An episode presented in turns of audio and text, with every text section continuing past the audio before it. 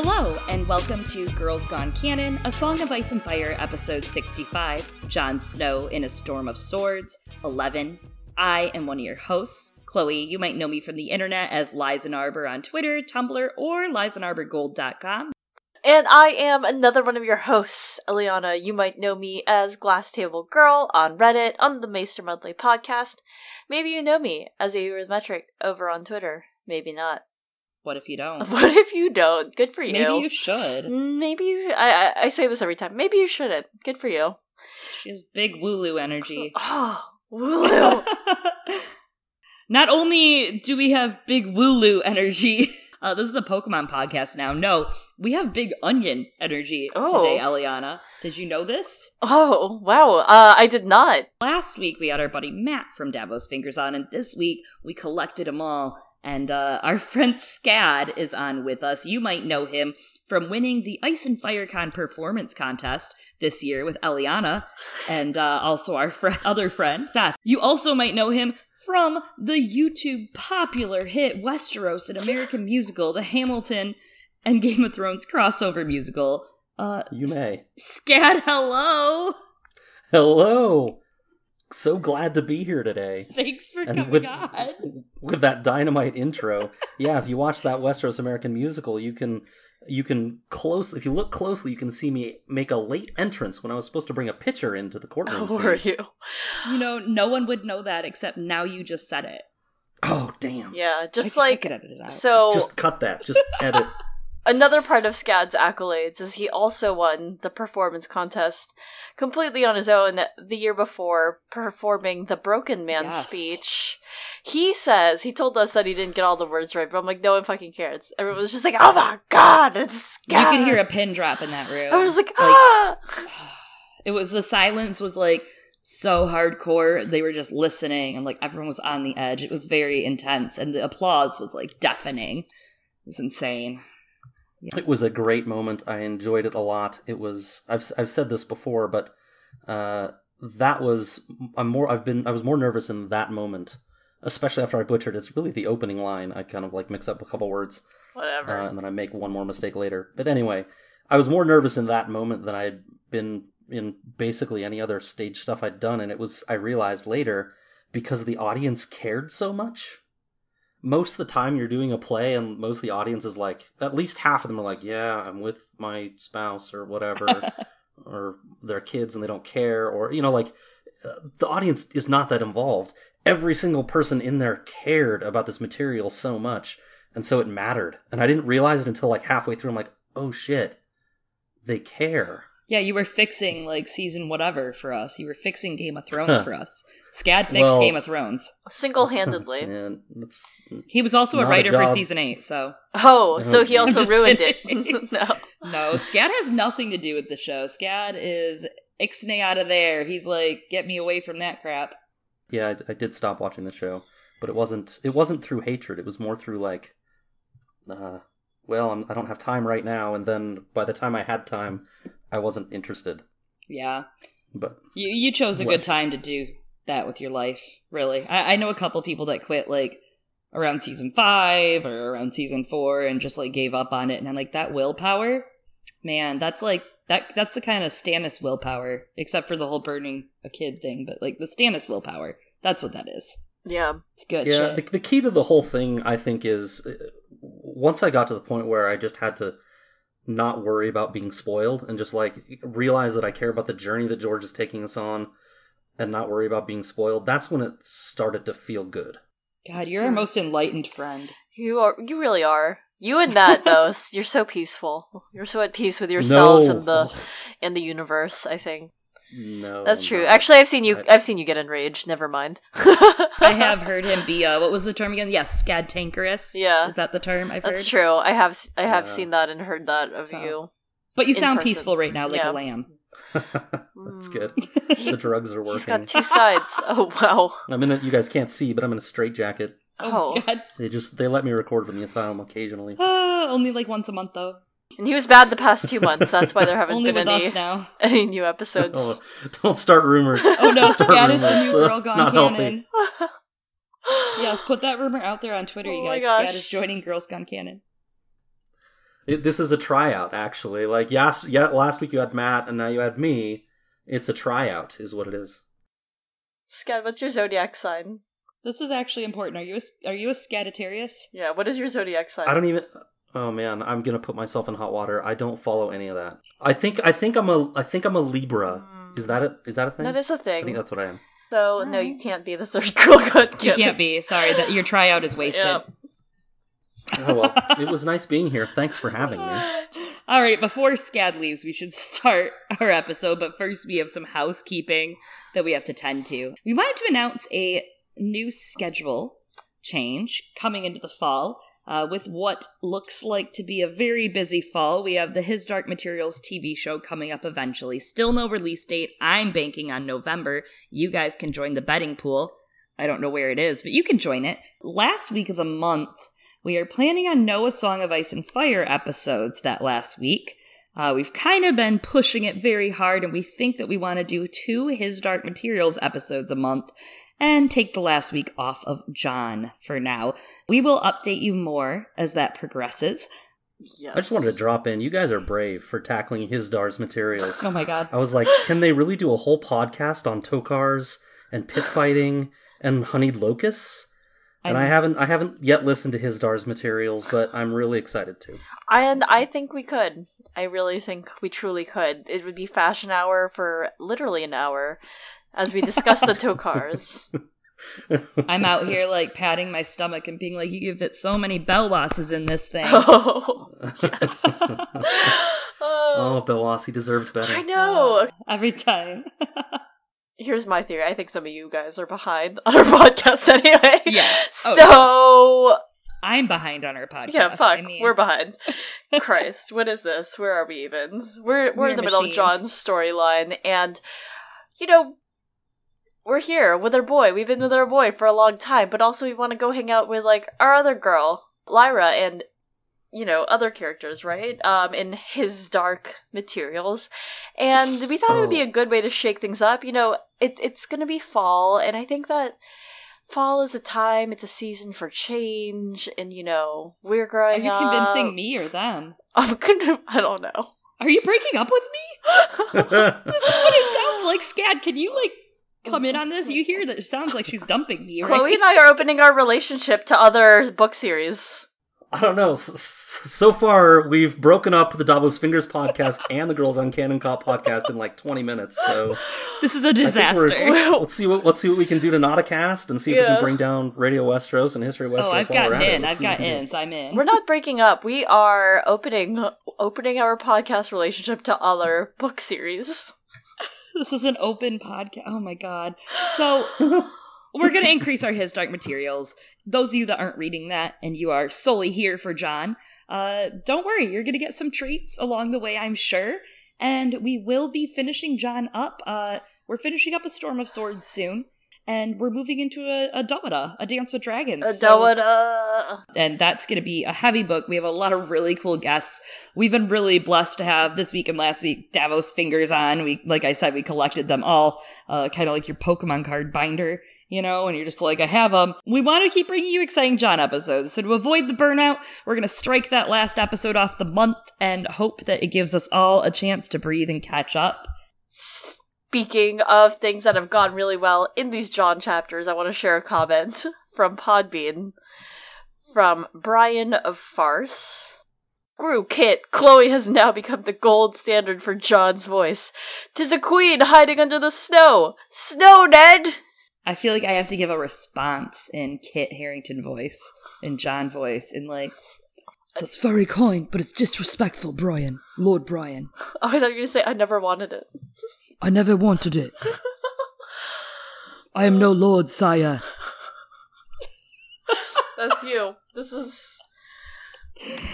You got. You all have that to look forward to. I think we just wanted to also put a gap in between episodes. We didn't want to. We didn't want to wear you all out on Chloe's talents. We got a tweet from from Virginie V D A K A S I N I on Twitter. Follow her; she's fun. But she enjoyed last week's episode. Uh, she said, I hope you guys guest together more times together. I laugh remembering the crack up dialogue about how Scad always tells Matt what to say and how Matt closed on, he's daddy only when I want him to. Oh, and Stannis, Stannis, Stannis. We should do a second take just in case.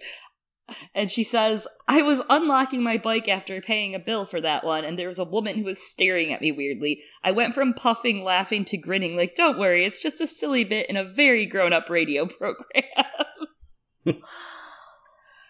it was a really fun episode. No, no, no uh, worries, Scad. You just have yeah, a lot Scad. to live up to. yeah, you got to live up to No this. pressure. No Mhm. pressure. There's no way I can. I listened to that episode twice. I had so much fun with it, and uh, yeah, Matt Matt's amazing. You guys treated him with love and respect, uh, but not too much, and it was great.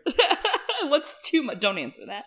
Um, he actually responded to uh, Virginia's tweet and said he did do the second take to give me options, and I did keep them. He says the fact I kept them in is a testament to my brilliance. Frankly, I agree. Thank you. Truth. But I, I couldn't choose between them because it's always been hard. The The choosing. choosing has we always say. been hard. and uh, it, it was just he was brilliant. I'm really excited to have you on, Scad, and to get into all of this, like our lightning round, because I know you're gonna you're, you're acting all humble, but you are gonna bring it for this episode. I am excited. You have some great thoughts to share already. Well, we'll see. Uh, yeah, I, it's ironic because Matt and I never do second takes. So the fact that he Ah. thought he would throw that in for you is like Special. All right. Maybe it's him Wow, saying. sorry. Maybe it's him saying, "Scad, we should start doing second takes." Mm, you're breaking up. Let's bust right into our lightning round. I hope you are prepared for your first lightning round, Scad. There will be a pop quiz after. Just kidding, it's the episode. In- Where's my buzzer? In Arya 13, is there gold hidden in the village? Is there silver? Gems? Is there food? Where's Lord Beric? Where did he go? How many men were with him? How many knights? How many bowmen? How many? How many? How many? How many? How many? How many? Is there gold in the village? Samwell 4. Life with Stannis at Castle Black has changed a few things. Gilly nurses the orphaned wildling prince and her own son, and Sam plays political intrigues before asking Jon, Could there be honor in a lie? If it were told for a good purpose. Thank you so much. Was that was that Wham Fam That uh, beautiful. memories coming back? yes, Yes. I don't know what that means.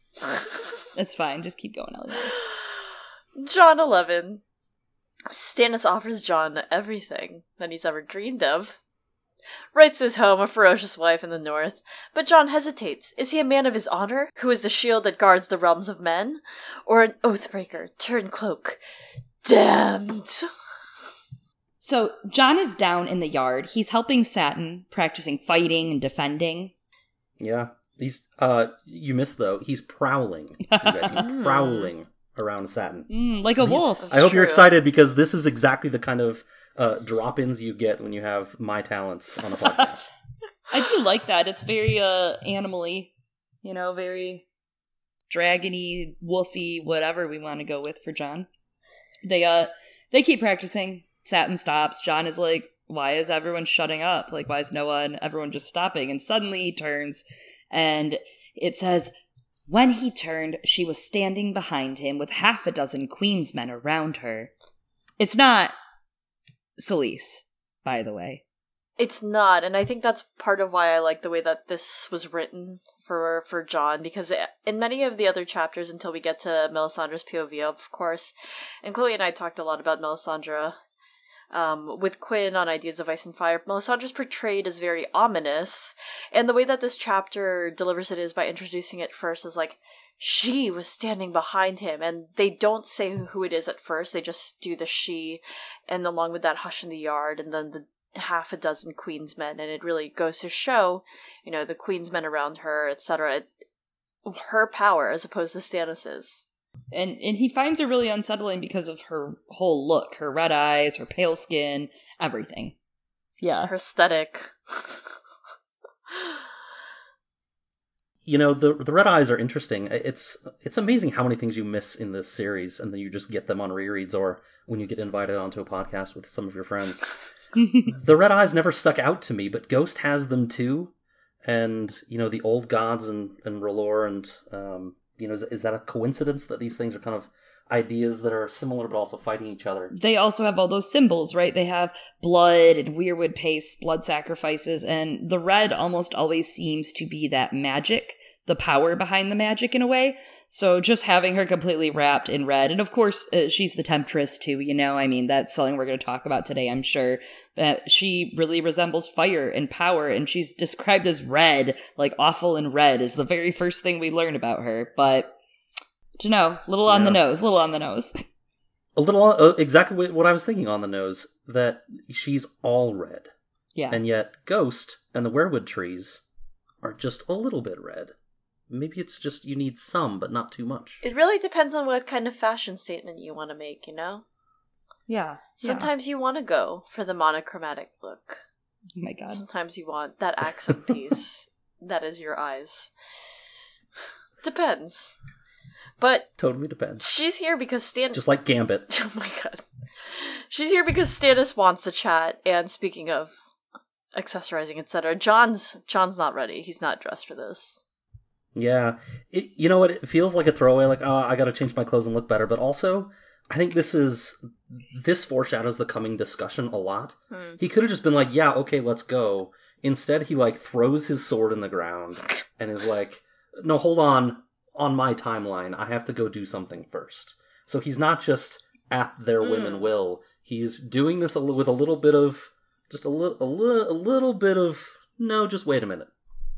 Actually, I think that's a really great point because Jon delaying is its own showing, as you said, like he's he doesn't necessarily answer to Stannis. He's grateful, of course, but that is a great, I think, power move.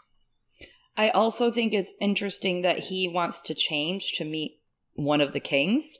Mhm. Um, I think that's another showing that this is in a way like the not anti, but like a sub subversion of like Robert coming to Winterfell. This is Stannis coming to the wall, and Jon's basically in pseudo power here right now, right? I mean, obviously, Alliser Thorne and Janos Slynt have been pretty shitty, but Jon was, you know, he had the wall for a while, and obviously Stannis is respecting Jon. He's not calling Alliser Thorne in his office to talk to him or uh, Janos Slynt. He's calling Jon. So the fact that Jon also takes kind of the moment to go to my room, take my time, get ready, um, I think that shows something with his upbringing and showing respect to that position of power, which is interesting. Mhm. Yeah, yeah. Absolutely. We shall await you atop the wall," said Melisandre. We, John heard. Not he.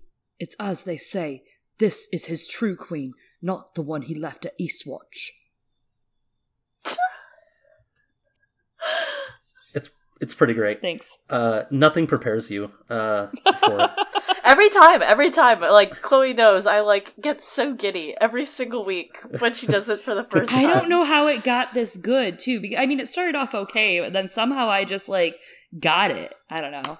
I don't know. practice, practice, Yeah. practice. Some guy was doing the voice drunk at Dragon Con, and I had to bite my tongue because all I wanted to do was be like, mine's better. oh, you got a got a, a Jon off. Yeah. oh, ew. oh, you. Keep your Ooh. Jon on. Oh, Stannis wants a Yeah. Jon off.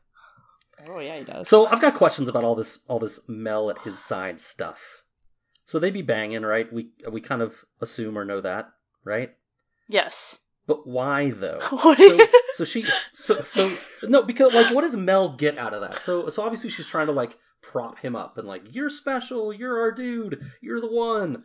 But like she doesn't need to sleep with him. So what does she actually get out of that? Or is it just part is it like maybe she's like I I yearn for you, Mr. J? Like what what is it? I think it might be power based because I mean we see that sex created the shadow babies, right? I mean obviously that power and not to make it all like love is power, man, 60s, 70s, like love is love is all the magic you need, man. Pass pass a tab. But maybe like love magic is hinted at being more powerful in a lot of fantasy fiction. I mean, love and promises and sacrifices and shit like that. I mean, look at Harry Lyanna's Potter. blessing. Yeah, Harry Potter. Look at Lyanna's blessing over Jon, the other boy who lived, you know. Mm. It is something that she can use for her power, so maybe it keeps her strong.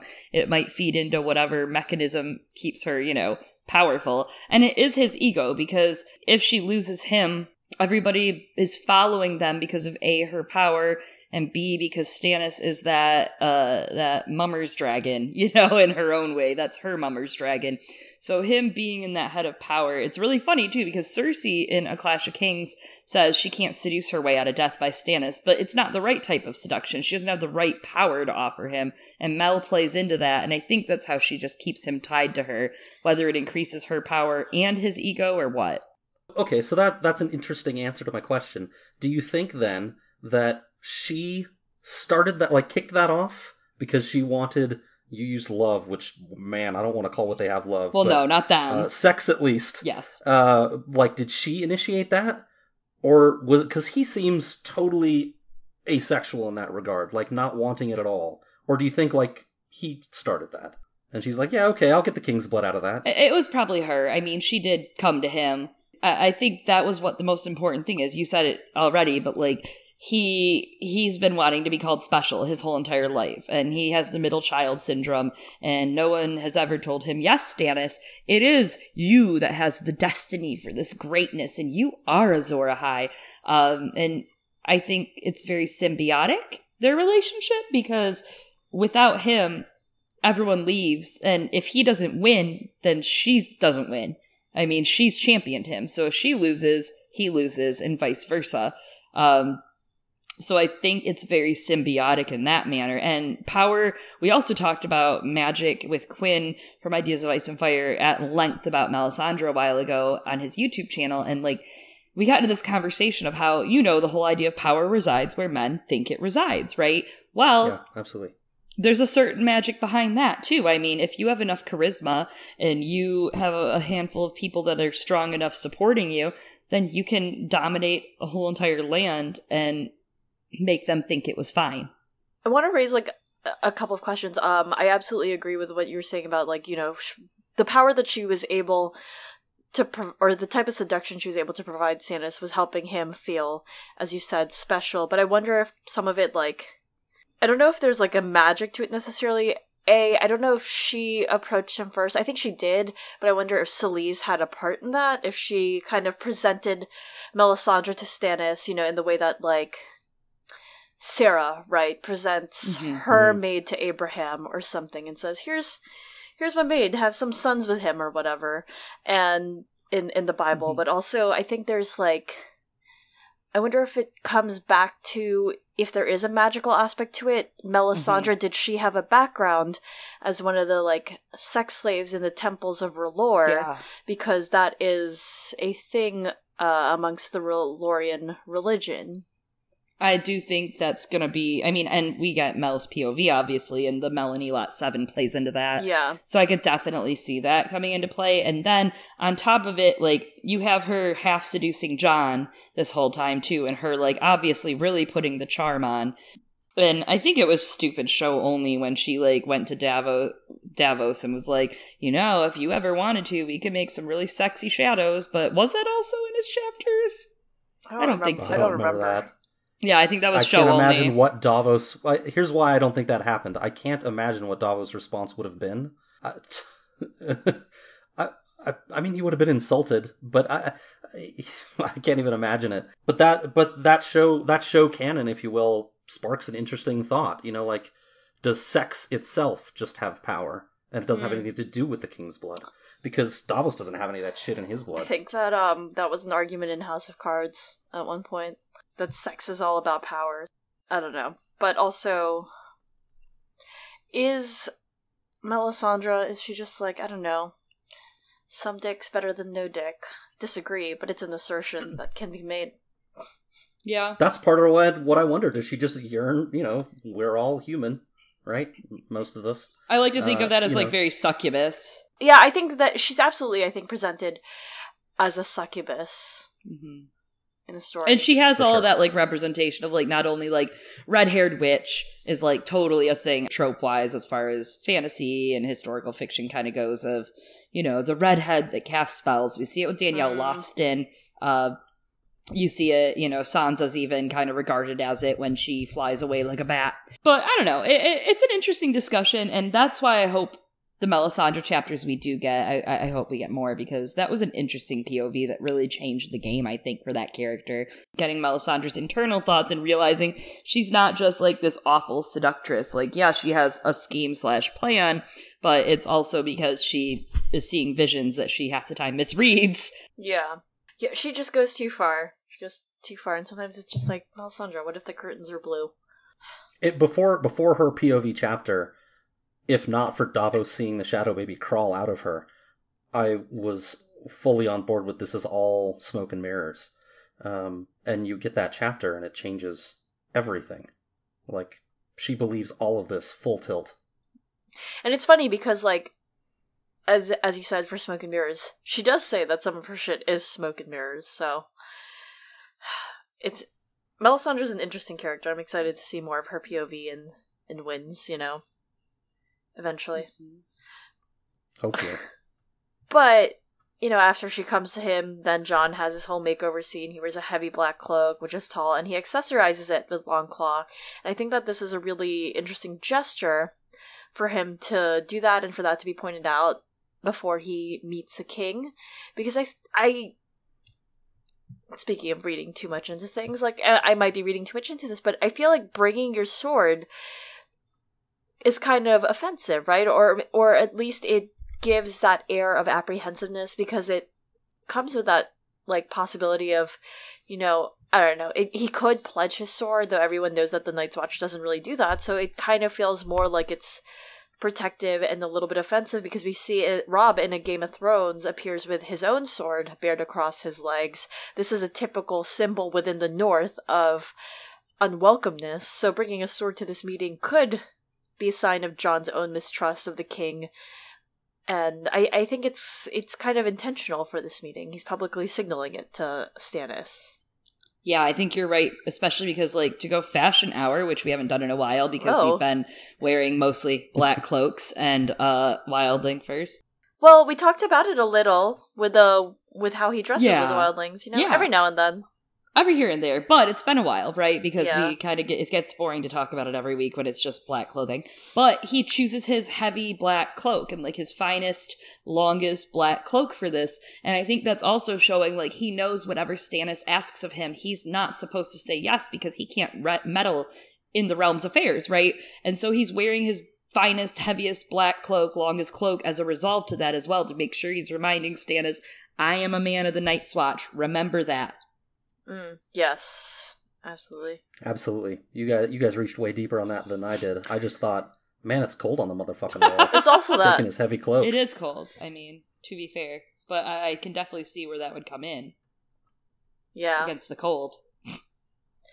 And then so he finally meets up with Stannis, and here's what Stannis wants. Um, Melisandre says to him, "All you have to give Jon Snow, he is a king." And a kind of lewd.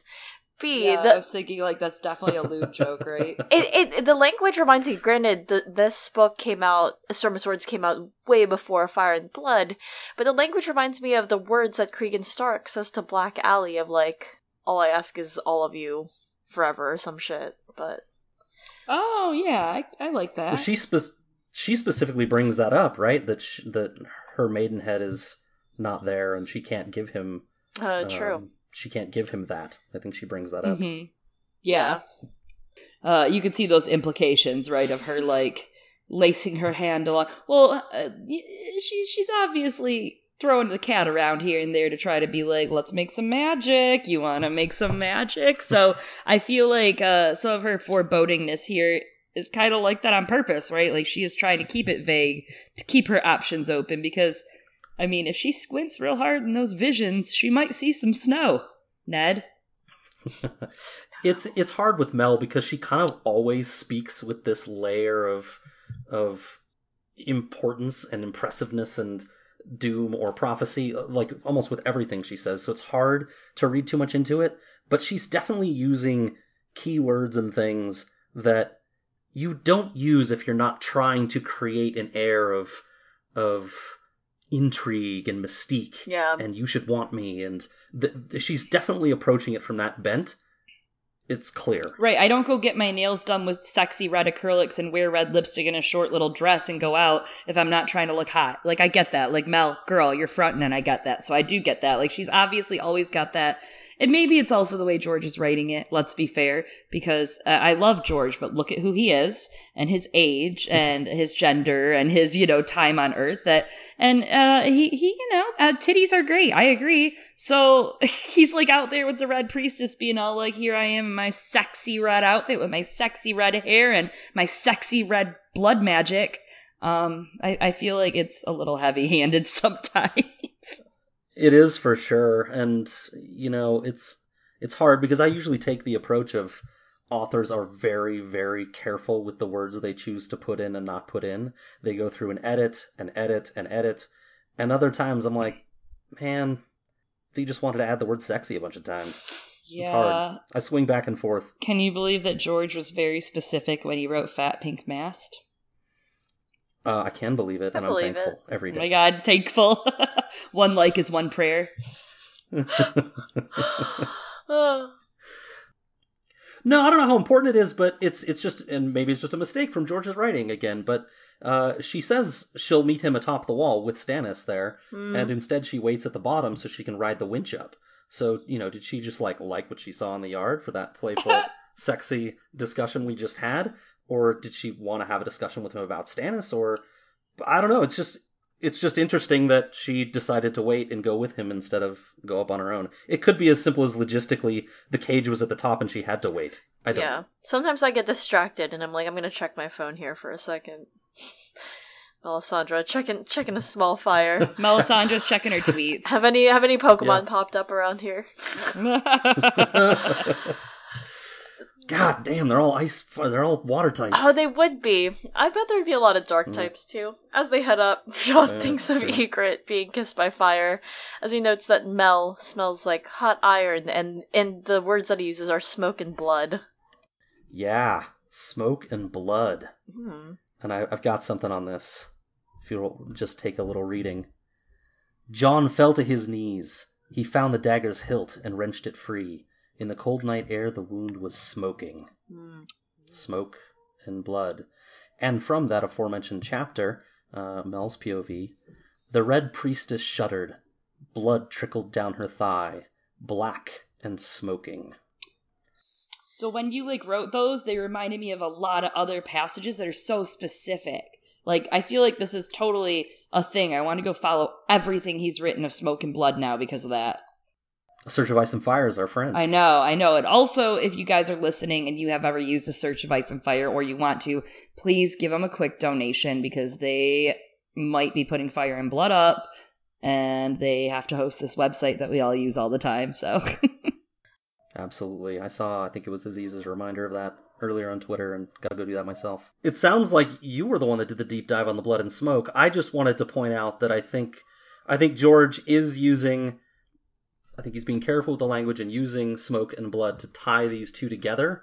And I think it it definitely hints at something that we all fucking know, right? I'm not breaking any new ground here, but right. that she's going to bring him back when he dies. Oh, it's so nice not to have spoilers. when he dies at the end, uh, she, she's going to bring him back, and this is just more language kind of tying that together because George is a master. This might be a little reachy at some points, but it reminds me of Daenerys and Drogon in the pits uh, in Dany 9 in A Dance with Dragons.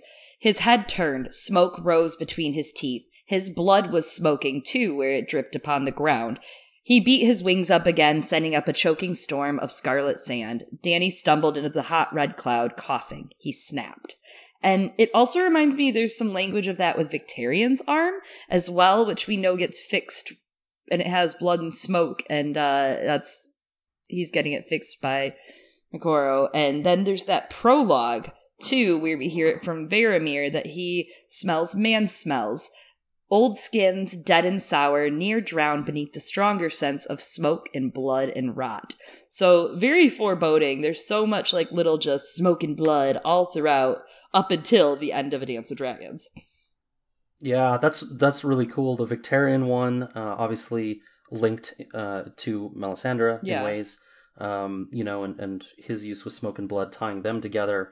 Uh, Dany and um, uh, obviously Varamir ties his tie to Jon very clear, hinting at that. Uh, an interesting one. Yeah, the dragons too, like the their blood. I mean, they're magic, fire made flesh. But it also it brings Dany into this relationship that I've concocted in my brain of between Mel and Jon and how does that how does that work? How are how is she related in that whole game? There's obviously the the the vaguish they're all magic kind of thing going on, but is there more something more tangible uh, there with the the life and the death? Don't know. Yeah, and once we get uh, you know, like Marwyn the Mage and more Moqorro stuff going on, I feel like maybe a few more answers might come there. Or more for me and you to sit here and be like, Oh my god, and then it reminds me of this thing. so I can't Yeah. wait. I need more. Now I'm gonna have to go back just to try to bring the Dany tie into the Jon tie. I'm gonna have to go back and read Eliana's essay for the third time. if you guys haven't read it, go read the Many Faced blog. You can just Google Many Faced blog and you will find it. And it's an amazing essay about Dany's journey. And it made me think a lot because I was preparing for this episode while I reread it. It made me think a lot about the journey, the journey that Jon takes and some of the things that make him a little tragic, but not exactly the same. Yeah. Anyway, go read that essay. Many Face blog, go. uh, I think it's interesting that you chose to read that in preparation for this episode, because it's technically not really about Jon, Uh, but yeah. no, I know it's not at all about Yeah. Jon. Uh, I read it because I felt guilty for not having finished Oh. it when I told you I would. I mean, that's how You I had feel. until I read half today. of it, That's how I feel and then I reread it. when I realize I haven't sent you your shit yet. So Do not feel guilt, but I'm so glad I finished it today, or it was yesterday, uh, because there's so so many things, so many ideas came out. I'm glad. Maybe this means I'll send you your thing now. Who knows? Don't worry about that. Uh, but you know, on the opposite side of smoke and blood, you have this feeling of coldness, and and Jon and Melisandre actually have a discussion about it. The ruby at her throat seemed to pulse in time with the beating of her heart. The Lord's fire lives within me, Jon Snow. Feel. She put her hand on his cheek and held it there while he felt how warm she was. This is how life should feel, she told him. Only death is cold. It, this is very. Speaking of, as you all were saying about her maybe making moves at Jon, this is very forward. I don't just go up to people and touch their cheeks unless I'm that trashed. And then oh I'm- that, and at that point, it's not sexual. I'm just like, oh my god, I'm so happy to see you. But like, it's it's very Yeah, it's a little intimate. It's deliberate. Yeah. It's deliberate for sure. Yeah, definitely trying to entice him. Like it's very much playing that temptress, and that's what Stannis is about to do as well. He's about to play that temptress, but it's tempter, I guess. Mm-hmm. Oh, interesting. That is interesting. And so, regarding Stannis, I I really love the language in this chapter. I think that they did. You can tell George was really into this chapter and the things that are going to come in a bit, but he he did a great job. They found Stannis Baratheon standing alone at the edge of the wall, brooding over the field where he had won his battle, and the great green forest beyond. He was dressed in the same black breeches, tunic, and boots that a brother of the Night's Watch might wear. Only his cloak set him apart. A heavy, golden cloak, trimmed in black fur and pinned with a brooch in the shape of a flaming heart. I have brought you the bastard of Winterfell, your grace, said Melisandre. I also called out this this quote because I I have here bolded Stannis Baratheon standing alone at the edge of the wall, brooding over the field where he had won his battle, and I know that a lot of people, even Melisandre, um, thinks it of how similar Stannis and Jon are in her own chapter, and I feel like that comes through in this one line because turns out Stannis, like Jon, is also very broody and emo. It's likely she should be seeing Jon, and she's seeing Stannis.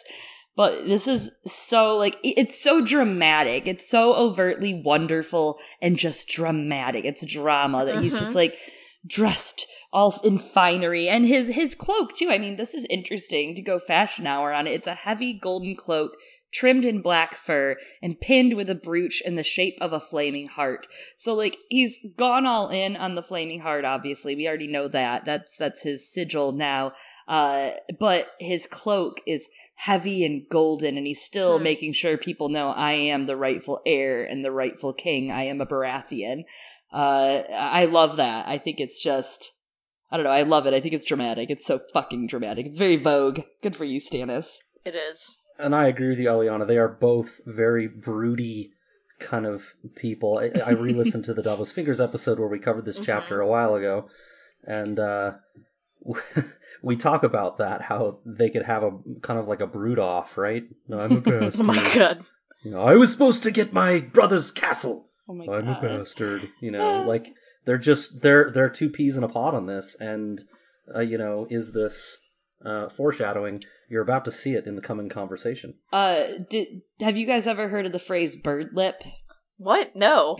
Only My worm dad- lips on Ramsay this and is Joffrey. a good one. This is like a dad good one. You're gonna like this. Uh, my dad used to tell me when I was a kid, and when I was like frowning or pouting or whining or looking like all like, mm, brr, I'm I'm a middle child bastard or whatever we want to say, like Stannis and Jon. When I was brooding as a child, he would be like, "You have bird lip," and I'd go, "What do you mean, Dad?" And he would say.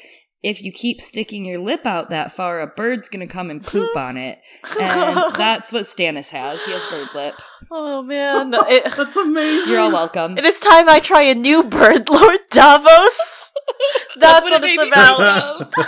Uh, I I thought you were going to say the bird would come perch. yeah, I thought Nope, you, nope, she was going to say it. that too. That's also what I it was basically like stop making that stupid effing face or a, boob, a bird will poop in your mouth is what he would tell me basically now that i listened to it as an adult i'm like oh okay that was the way he tried to get me to stop throwing a fit or being upset i guess i don't know it's a good one dad It's good amazing. one yes. It is a good one. Yeah. So do- before we leave this, talking about burbs, I want to talk about the way the burbs dress here in A Song of Ice and Fire, and by that I mean the crows, right? Because I do kind of wonder now. You you were talking about the way Stannis is dressed, setting him apart with the cloak, but whose idea was it that Stannis would dress in the same black breeches, tunic, and boots? Because that's actually a very, I think, in my opinion, good political move on his part to try and seem. He's really not great at seeming like a man of the people, but in this moment, he's almost kind of trying. i want to spin it the other way why why did they give him their clothes Stannis, where are your fucking clothes? Well, but I mean it as in like this is so it's something I want to talk about in a little bit too in a couple other areas, but they're giving Stannis a lot of Mm. amenities, and that is what taking these little liberties is kind of what pushes the end of Jon's A Dance with Dragons story because he keeps taking some of these liberties and he just keeps going and he doesn't stop when he should have stopped politically. Uh, so I think it's kind of interesting that Stannis is wearing that. Like, where did he get that? Did they just give him a change of clothes? Which I'm not saying don't give the guy a change of clothes. I'm not saying it's a dick move, but if that's like maybe like Jon commanded it, maybe Yeah. like that could be bad. That could be problematic towards his list of uh, Ah, reasons they kill him.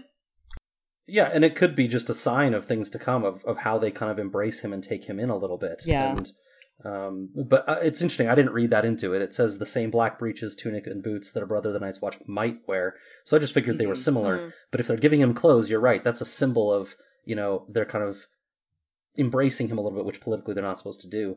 I do want to go back, Eliana, to something you said, which is a tactic George has already used. Um, when Cersei dressed up to meet Ned in the Godswood and dressed up in the Mm. fashion that he would like to see, it's similar here. Yeah. Stannis is wanting to look uh, like the people he's trying to, because this whole conversation is very different ground than what Stannis is used to. He's asking somebody else for something, and he wants to come to them as a man they would uh, relate to. Yeah, yeah, and and he tries to do that. We'll get there, and throughout those conversations, I have one more thing. No, and you're probably right, Eliana. Like it probably is the opposite. Like he's trying to uh mirror. It's like Andy from The Office. He's mirroring them. I know you haven't seen it, Eliana. I'm sorry, but uh, but it was just an interesting thought in the other Yeah. direction. Since we, No. as this isn't a uh, first read, this is a reread podcast that Scott gets to celebrate in. Um, that at the very end, you know, of his story here, when he dies, since he's dead, never coming back Yeah, it adds to the list. That's all. I just am curious if that's it. I yeah, I think it's interesting, and you know, the phrase that came to my mind when you were talking about that was, "If you give a mouse a cookie." He's gonna ask for you to be the Lord of Winterfell. Yeah. Spoilers. we're Yeah. there. you know, no, we don't. That doesn't affect us here. Spoilers cannot hurt us on this podcast. Yeah, we can talk about whatever we want. It's our podcast. I know. So, as Stannis turns to study Jon, Jon is studying Stannis, and Jon remembers what Donal Noye's said about Stannis before. Robert was the true steel. Stannis is pure iron, black and hard and strong, but brittle, the way iron gets. He'll break before he bends. I think we should definitely. I don't know if you guys want to talk about this line or not. It, um, whatever. Um, right after this line, though, I think it's so interesting that Donal Noye is very much a shadow that hangs over this entire com- conversation, as we'll see in a bit.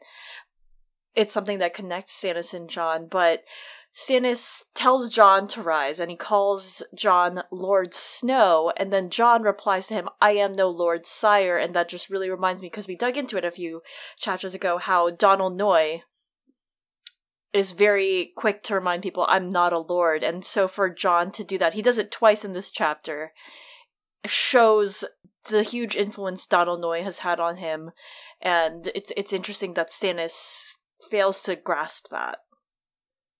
Uh, this whole this whole conversation is a disaster. it's two people that don't know how to have a polite conversation with each other, and we're forced to read through it as it's just halting, abrupt, and terrible. Uh, but also, that's what makes it so enjoyable and why I wanted to be on this this chapter. Um, I mean, th- this this I am no lord, sire that he that that Chloe so graciously uh, should read for us. Uh, I just wanted to note it because it's it really is it sets the tone for this whole awkward conversation. It is Jon putting up a fence and disagreeing with something that was just meant as a compliment. you know like you know like when when you're talking to somebody who you should be trying to impress or care about their opinion and you just kind of let things slide in a conversation just to kind of like keep it going easy so that you're not like putting the conversation on the wrong track. John does not know how to do that or he's purposefully trying to avoid doing that by saying like I'm no lord, right? Yeah. You could have just said, "Yeah, wh- what's next?" Yeah, and it does frame like the entire end of this chapter, as, and it frames it at the beginning when he pretty much thinks about all that. But hmm I think I, I you could see him like very much so resisting this. Like he knows that he's going to this king, and this king is going to offer him something, and he also saw Ned say yes to a king and go south for him and do things for him and rule for him in his name. So I wonder if he's hesitant in that especially. Yeah. Um, and also he's just been called an oathbreaker and like everything 800 million times because he, you know, broke his oaths ish for Qhorin and came back. So since they almost like hanged him as a traitor the other day, you know, if you were there for that with Alliser and Janos, I think he's also a bit touchy about that. But also, this conversation that's about to happen still embeds those thoughts in him. And Jon's like, just when you think you're out of the crypt dreams, Stannis Baratheon pulls you back in, you know? Well, speaking of the crypt dreams, I just realized this now during this conversation that we're all having. I don't remember what it was that Scad said that spurred this thought. But there's an irony here now that I think about it. It's not just that Jon's tutelage from like Donal Noye and his humili- humbleness, right? His mm-hmm. own humility coming through and saying, I am no Lord Sire. And as you were saying, Chloe, like seeing Ned's example, the irony is Jon is no Lord. He's a king. Yeah, Yeah. and Stannis is I not. mean, yes and no. It's gravy. It it is interesting though. I want to give Stannis a little bit of credit. I was put forth last week by my co-host as some big Stannis defender. I thought you week. I don't know what were. about. We both legitimately Yeah, thought this of I mean, you. you know, he's I. I like him okay. I see his values and I see his flaws, and I relish them both. I suppose he's a rich character to me, uh, but uh, at least he does value Donal Noye as a man. Mhm. Hmm. He says he would be a worthy leader. He knew him, which uh, makes me wonder, like, why he was sent away from his service or left or whatever to begin with. But Stannis knew him and cared about him. It wasn't just some dude in his service. Yeah, and honestly, like saying like that's too. Oh, he was a he would have been a great leader. Like that's literally the top compliment you can get from Stannis. Just putting it out there. That's like Stannis saying, "I loved that man." Like Kinda. More or less. Hashtag daddy. Oh. Hashtag I mean- literally, like that's the man that raised him. Stannis. Yeah, Stannis needed one. Yeah. Maester Cressen was one. Donal Noye could have been maybe something like that for Stannis. Maybe we should do instead an episode on Stannis's daddies. There's Oh my gosh. two. Never mind. um, There's something deeper there, I think. You could do an exploratory essay on shitty fathers in Westeros and why that spurned so many multiple Wait, did you say spermed or spurned? You know, take it how you want. I, oh my god. guys. Uh, it's time I try a different bird. Oh my god. oh, you and your bird lip. Bird lip. Bird lip. Bird life. So then Jon addresses just head on the rumors about him being a turncloak, and Stannis is like, I also heard another rumor. You also skin change. And then Stannis smiles? Oh my god. Fascinating. Beautiful. Yeah, fascinating. I, I uh, again plug in Search of Ice and Fire. Uh, I looked it up. Stannis smiles three times, at least that it's noted by the POVs in these fine books, and two of them, two of three, are in this chapter. Wow. It's interesting. Holy heck. I mean, he's got to smile privately, maybe sometimes. Sometimes he might have a nice memory of Proudwing and then start crying, but he smiles first, right? I'm sure he does. It's just not noted. So Stannis asks what's true, what really happened. Jon tells him the story, and Stannis believes him because Janos Slynt is a fucking dick. He's a dingus. And Stannis says, I knew Ned Stark as well. Your father was no friend of mine, but only a fool would doubt his honor or his honesty. You have his look. Close. I, I, I liked that line. That's all. Yep. This this is also this is also Stannis again, just kind of even though he's trying to butter Jon up a little bit because he's about to ask him for something, Mm. he's still shitty at it. Yeah. Your father was no friend of mine. Just just leave it at he was honorable and honest. Yeah. Doesn't know You don't how. need the- TMI, don't need the TMI. first Stannis. yeah, exactly. It's he's just really really bad at this. That's true. I imagine like it's not written in here, but in a performance of this scene or something, it there should be just like a lot of awkward pauses and people just sitting and like staring at each other like Okay.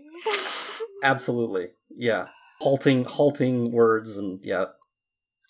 Yeah. Stannis credits Jon for holding the wall, and together they both mourn Donal Noye for like a minute. And as as you said earlier, Stannis acknowledges that Noye would have been a better Lord Commander than like in the words of Stannis, like any of these fools who are squabbling over it now. Yeah. John points out Cotter Pike and Denys Mallister aren't fools, though, same as Othell Yarwyck. Uh, and it's true, they aren't. Like, those are serious contenders to deal with coming forward. And Stannis thinks that Jeor Mormont trusted too easily. You, you could say that again. I mean, yeah. but that, you know, I mean, that's not necessarily bad. I mean, it is for him, but that that's a good, respectable trait in a good old bear. Um, Aw. and then this is interesting because we talked about this last week and I didn't remember it, but we learned Mel was responsible for Varamir going mad for a hot second. So when we Mhm. saw the bird in the sky, the eagle, and it was burning, and we mentioned the different kind of ideas, and you had said something about how it could eventually mean Dany, which I like that a lot because it does mean Stannis, it means Melisandre. I totally forgot that it was her burning the Yeah. bird. Like, so it was Stannis colored, it was red and gold. So good job, Melisandre. Good job, me. Good job, Eliana. We got there. Th- that bird Sometimes- will never poop in anyone's mouth, but you go no, ahead. no bird lip. so, oh, You know that bird pooped in Varamir's mouth a bunch Ew. of times. Varamir 'Cause probably Othel's ate still it. in there. Yeah. God. So, this means that Mance and his son and Val were all captured. Yeah. I, th- this conversation is just uh, it's just more of the same really. I mean, I already talked about, you know, John saying, you know, denying being a lord instead of just being like, yeah, all right, what's next? He's he's putting up all sorts of just corrective. Th- this is what this is something Stannis would do. It's a lie. Strike it out. Uh, he gets you know credit for finding the dragon glass. No, no, Ghost did that. Uh, I know you held the gate. No, no, Donal Noye did that. And you brought us Val and the and the baby. No, no, Dalla died, and you know it wasn't any trick to bring her. You know it was no big deal. There was no protection. You know he's he is fighting every compliment that Stannis is gr- managing to grind out through his closed mouth Uh, and he's just denying every single one. He's not making this easy Mm. on Stannis. He's bad at this too. He can't. You are. Can you guys take compliments? I'm pretty bad I'm at taking. pretty bad at compliments. taking. Jon can't take a compliment. You, Eliana? yeah. What? I haven't even heard you ever be like that, especially not tonight. Um, I also would argue that he's being obstinate because a lot of the things that Stannis is complimenting him for are also like kind of oath breaky. Like he's like, you Mm. did really good Oh. at this, but also like, huh, Jon doing that is protecting them, which he's not supposed to do. So he's like, no, I didn't. Stannis, don't fucking say that that loudly. Yeah. It's not stuff that he's trying to celebrate right now. It's stuff that like he almost died two days ago for being an oathbreaker again. Like he's trying to keep Yeah. a low profile right now, and Stannis is asking him to do the complete opposite in this conversation. He's like, "No, dude, I'm just gonna chill." I, I also think he's just he's ill at ease with the whole conversation. I agree with Yeah. you. These are things that he doesn't want shouted from the rooftops.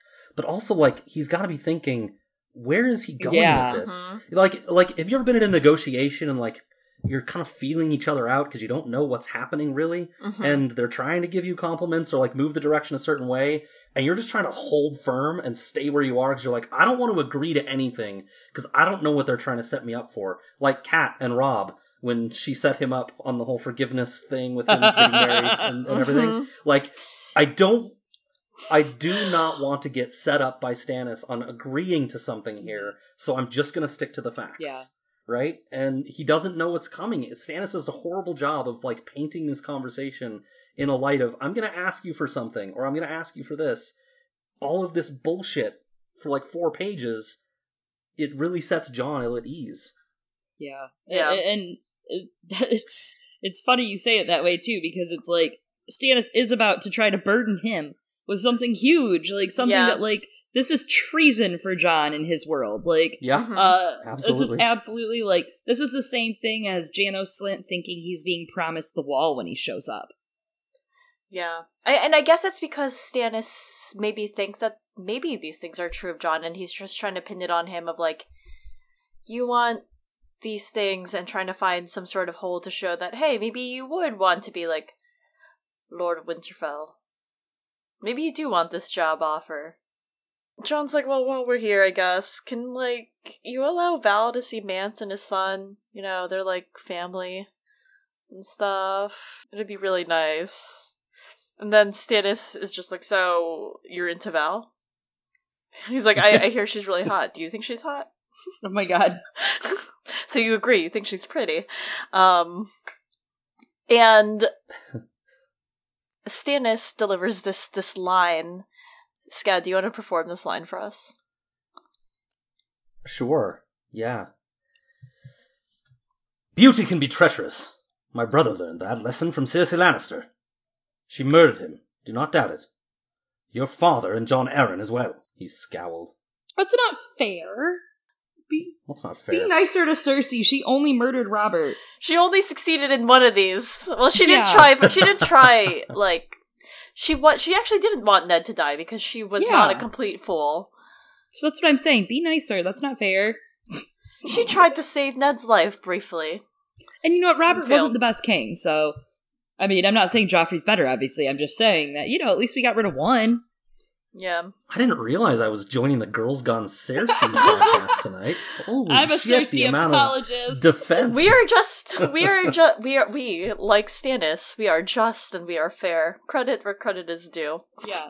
If It's you lie, want strike credit out. for Yeah. murdering someone, I will let you have it. But Yeah, that was Littlefinger. I mean, there are a lot of things that Cersei has done that are bad, and oh yeah, let's talk about those. Well, not today, but there's tons of those. I'm just like, Yeah. I think it's really cool though that everyone thinks Cersei's super competent and killed Ned and Jon Arryn. It's very funny. I, I love that. From the outside, she looks like a mastermind, but then like you get in her head and you're like, oh my god, no. Uh, It's like scree. I mean, she didn't pull the trigger, but she set all of it in motion. Not all of it. A lot of it in motion, particularly with Ned, right? yeah, but so did he set it in motion when he was like, I'm giving you a night to run because I'm totally trusting you. Oh, sure. But she at Sure. least told Joffrey, like, no, no, we shouldn't do that now. And Tywin's like, he's only supposed to do this. I can't believe that happened. That was the worst. I should have been here to stop him, but I was busy fighting his wars. Um, Yeah. But if I give my child a hammer, right, no, it is totally your fault. I know my walls are getting broken. well, you know, like he or I'm gonna have one less child in the morning or something. yeah, but Like, to be fair, going- you also didn't fuck your brother to give birth to this child. And, like, that you know see of. it as a narcissistic extension of yourself, your whole entire life, and your power. Anyways, Uh, coming back though to the quote, uh, I think there's an interesting irony here in what Stannis says regarding beauty, and it's kind of the subtext in the chapter because right from the beginning, one of the first things that John says when he sees Melisandre is that she's beautiful, and it's one of the first things that most POVs actually notice about her. So maybe Stannis should be taking his own advice here on beauty being treacherous, especially because as you were talking about at the beginning of this episode, like they share a bed. Absolutely, he can't see himself clearly, which I think is something you said earlier, Did right? I? I think that, was I think pre- that maybe- I think maybe you said that. pre-stream. I don't know. Maybe I don't Uh, know. I think it was pre-stream, but you were talking about how you wish he could see himself honestly. Yeah. It was earlier you said this before we Oh. recorded. Yeah. Sorry No, but about it, it's true though Uh, because like he he just believes like I'm this great destiny king, Melisandre, aren't I? I'm still the destiny king, Yeah. right? Let's have sex. Make a shadow baby now. Come on. Sleep with me Yeah. now. Make me feel better. I feel insecure. Yeah, oh, poor Aw. Stannis. God, he's such a middle child. I, an only child, don't understand it. um, I also I also an only child though somehow do understand the insecurity. Do you? I'm a middle child also. Oh, I don't feel like I have it. No. Hmm, fascinating. I, I have I have some imposter syndrome sometimes, but I don't feel like I lack for confidence yeah. Being a middle child. To be fair, I mean, and I've seen you perform on a stage before, so I can like I can corroborate that story. That no, you you don't have any like shame. You're pretty charismatic and happy, you know. Scad is incredibly charismatic. Oh my god, I everyone. know. You guys, we're gonna put so Uh. many links with this episode. I can't wait.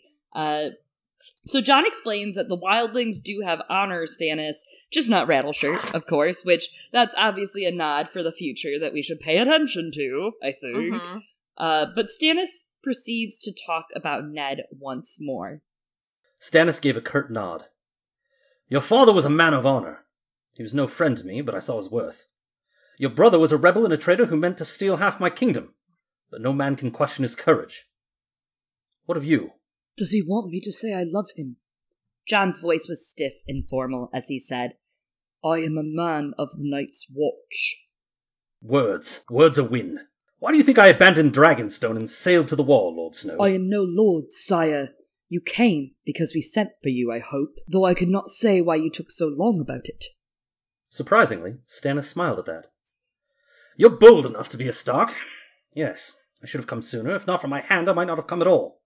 Lord Seaworth is a man of humble birth, but he reminded me of my duty, when all I could think of was my rights. I had the cart before the horse, Davos said.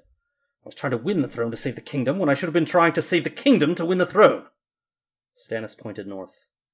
There is where I'll find the foe that I was born to fight. Really? You think? Stanny? You have to look inside yourself, Stannis. The foe you were born to fight was inside of you all along. Reflection from Mulan oh. Aw. plays. The friends we made along the way didn't exist at Oh all. no!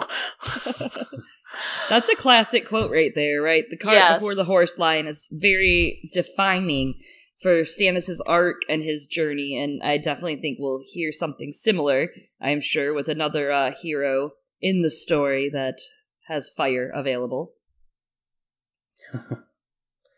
Good call for sure. Yeah, uh, it- that that that cart before the horse thing is that's why people like Stannis. I think Mhm. it's it's it's it's the whole pragmatic approach to oh yeah that's right this is what I should do I will go do it. But you know the whole part about the foe that I was born to fight also you know were you were you born amidst smoke and salt were you are you Azor Ahai? Is that blade you're carrying hot? Like he's totally skipping the parts that don't fit about his story, uh, that that makes this whole thing too convenient. So, you know, both why you love him and why you hate him in the same paragraph here. I think. Yeah. Yeah. And I, I think that's this is just top of mind for me because I'm reading and almost done, I guess, with this because that comic is almost done The Wicked and the Divine. And Chloe, I think you would actually really like this comic book series. And it addresses that this whole thing of people wanting to believe that they themselves were destined for greatness and fit into these legends. Yeah. And that's the whole thing, right? Like destiny. He believes that his destiny is something big. And I do think some of the recent revelations we've been having, I mean, prophecy is obviously George is trying to show us that prophecy is not good. It uh eats at you, right? It Totally. It does. It's it's easy to feel like you know, to feel like you know that you have a purpose, that someone has given it to you, as opposed to, I mean, as I I, I was joking earlier, that, but kind of not joking, that the foe that Stannis has to find is inside himself. But growing up is about learning that someone's not always going to just give you that purpose. You have to make it. You have to define your own life and figure it out for yourself, and that's scary. It's just like look at Quentyn. You know, it's the same kind of idea Mm. that you know he gets this journey, this adventure, and he tells himself it's going to be a big adventure, and I'm the chosen one. I'm I'm the one that should marry Daenerys, and then it turns out no, it's it's not. You were never the chosen one, Quentyn. Like you you burnt out. Yeah, and I think that's a Yeah. great parallel. It is, and uh, I'm, I'm reminded in both cases of the Truman Show. Hmm. You guys seen the Truman have, Show? not for a Mo- while. most people are most people are totally willing to be the center of a universe if they're told they are. Yeah. And this guy Truman, uh, you know, he lives in this world for his whole life as the center of this universe and doesn't realize that he's the center of this universe that everyone is acting around him to his benefit and you know to make him the center and what he chooses to do when he finds out he isn't is very telling what will Stannis choose to do if and when he finds out that he isn't who he thinks he is? What did Quentyn do when he found out he wasn't who he thought he was supposed to be? Hmm. Right? These things they say a lot about your character. Uh, and speaking of the hero's journey, you know, the hero basically, you have the whole entire arc. You meet your hero, you get their motive, their why song, right? You get their why song. This is their I want. Um, and then your hero goes through a transformation, right? Uh, your hero has to go through a transformation. For characters like Sansa, we know that she's going to go through the political transformation where she suddenly gets a little smarter and figures some stuff out. Arya's going through a transformation. We see this with all the kids, the Stark kids that have that Jedi moment. But for Stannis, he's already really had that transformation, right? He started off as a guy that suffered and he built this navy that his brother didn't give a fuck about and, you know, blah, blah, blah, and he didn't care about me. He gave me Dragonstone. His transformation came when Melisandre arrived and said, You are Azor Ahai. This is about you. This is your destiny. So, characters like Stannis, it's like he has to have that tragic downfall because that transformation's already occurred. He's not going to change and get a new transformation. He's not going to get something newer than Azor Ahai. He's going to get whatever his ending is. Yeah. right? But how he chooses to take that ending is the important part. Yes. So when all is lost, what does he do? He burns it down. And same thing with Dany, too, right? And so excited to see that happen on the page. He wants to believe this this important role that's been thrust upon him by by Melisandre, and and he's willing to take it hook, line, and sinker. But he and uh, t- to a greater degree, maybe even Mel, ignore the stuff that doesn't fit, and it's it's really bothersome. Uh, to, to, to rereaders like us, it's very bothersome. It's right there on the page. You said the line yourself, Mel. He doesn't fit this part. Like, why are you ignoring that? Mel, who believes it so firmly, why are you ignoring that? Stannis, you're swallowing this lie when it's right in front of you. And he knows too, like about the sword. He even says, like, I don't feel heat. Yeah. yeah. And he just wants to be special. Uh, but I, I think that like the Nissa Nissa part is obviously very much so left out. Like he considers it with Edric and he's obviously that gets chosen for him one way or the other and he decides to in the end like fine we'll do a different route. We'll do it the good way. We'll go north. We'll help people.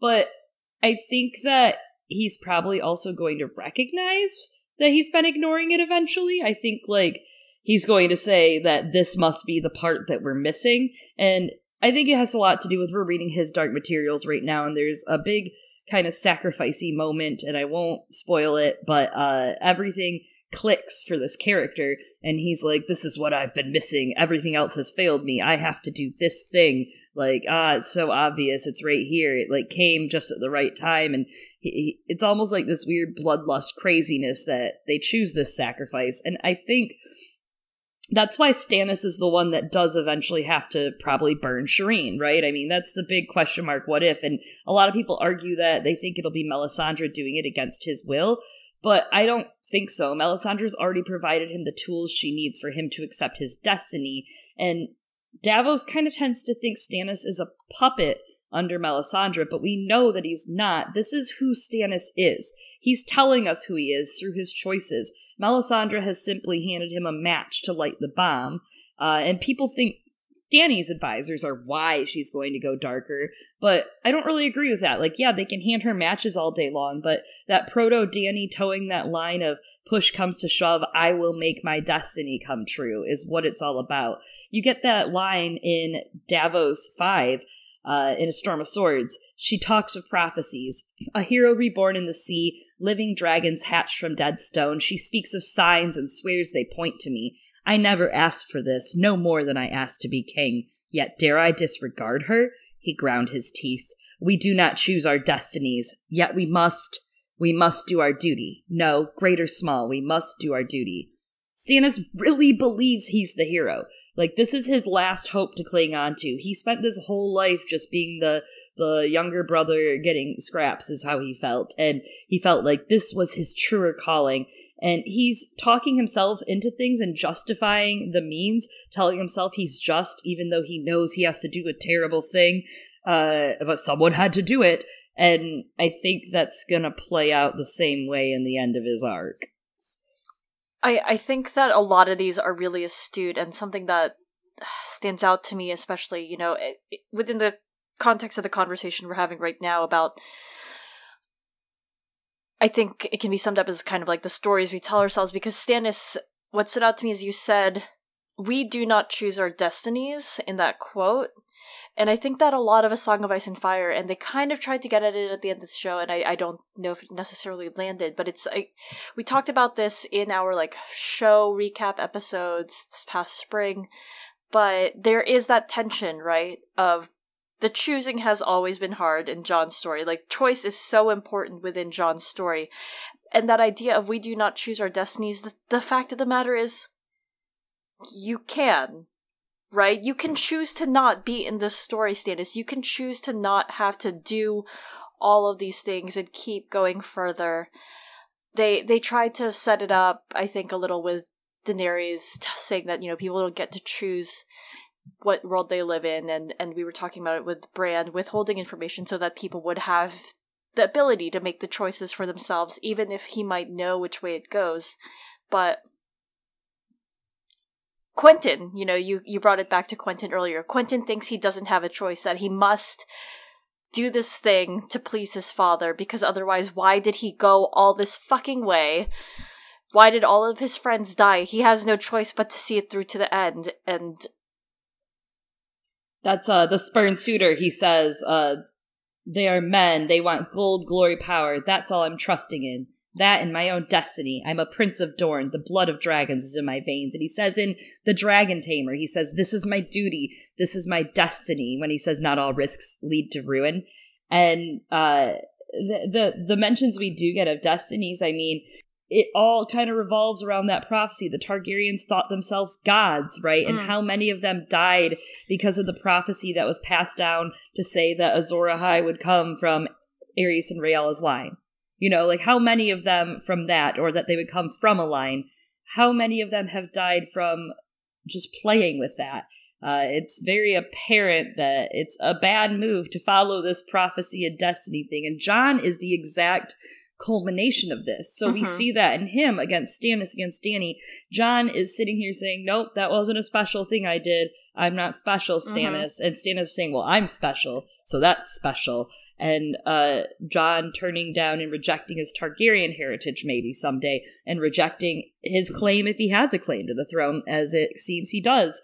Uh, rejecting those things, that's him not making a destiny. You know, he's Yeah. it's it's that whole like power thing of you know people who say they're the king are not the king.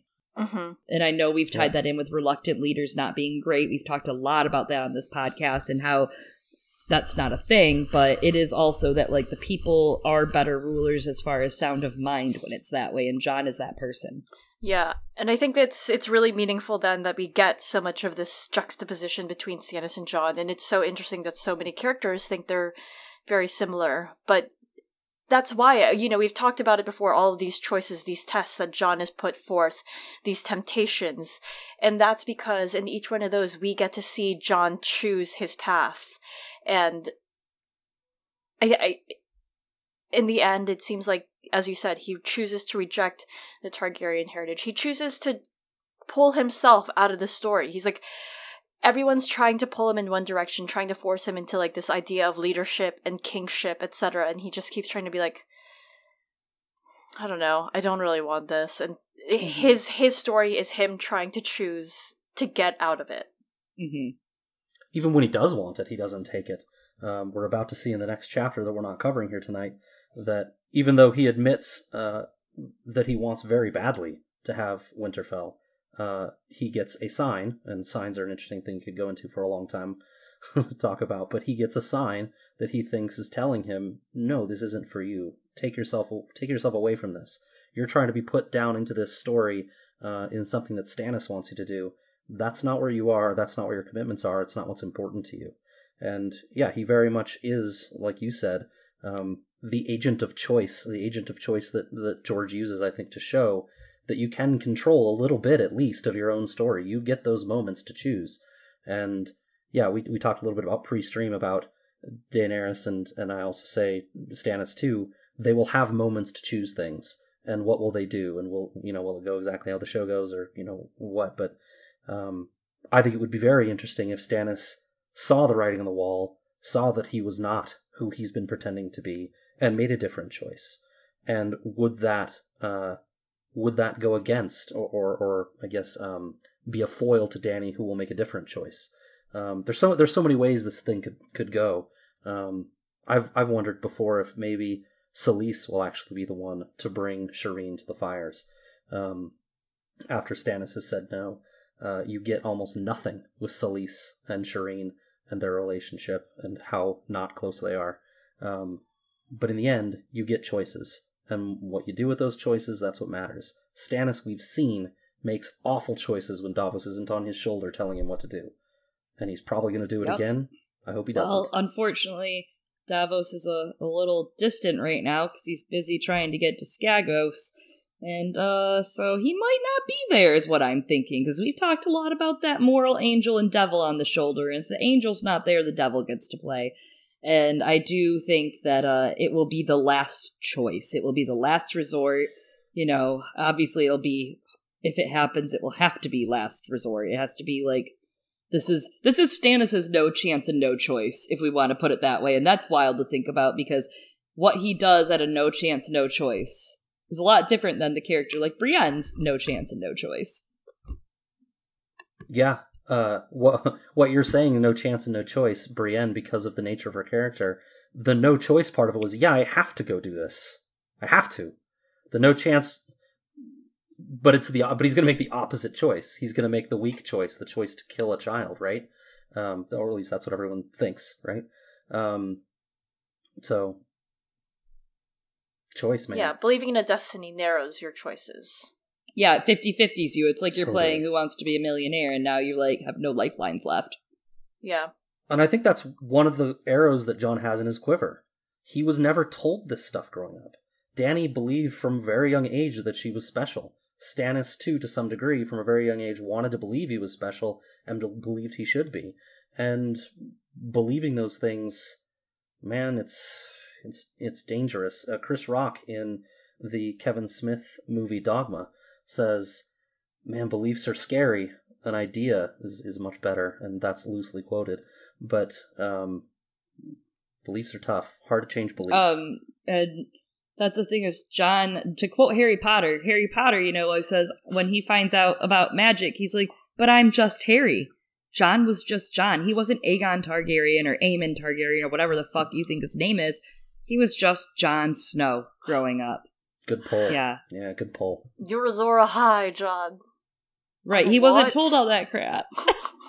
Right. You're He ha- he has that. You're a wizard, him. You're gonna take the fucking wolf and you're gonna like it. Oh my god. Okay, you guys. Stannis and Jon have this huge filler recap, big conversation. So we're gonna speed through it because Stannis is like, "You saved Lord Mormont from zombies," and then he's like, "You should help me too." And Jon is like, "I am pledged to the Watch." So Stannis becomes completely less flirty, is the term Eliana wants me to use.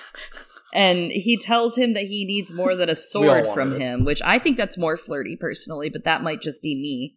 Mhm. I, I think it, it's both, you know. He's trying not to show his heart, but here it is. Take it, Jon. Stannis, though, says that he needs the North. You're gonna do this quote. I'm gonna make you do this quote. This is who I am. I direct this now. Your brother was the rightful lord of Winterfell.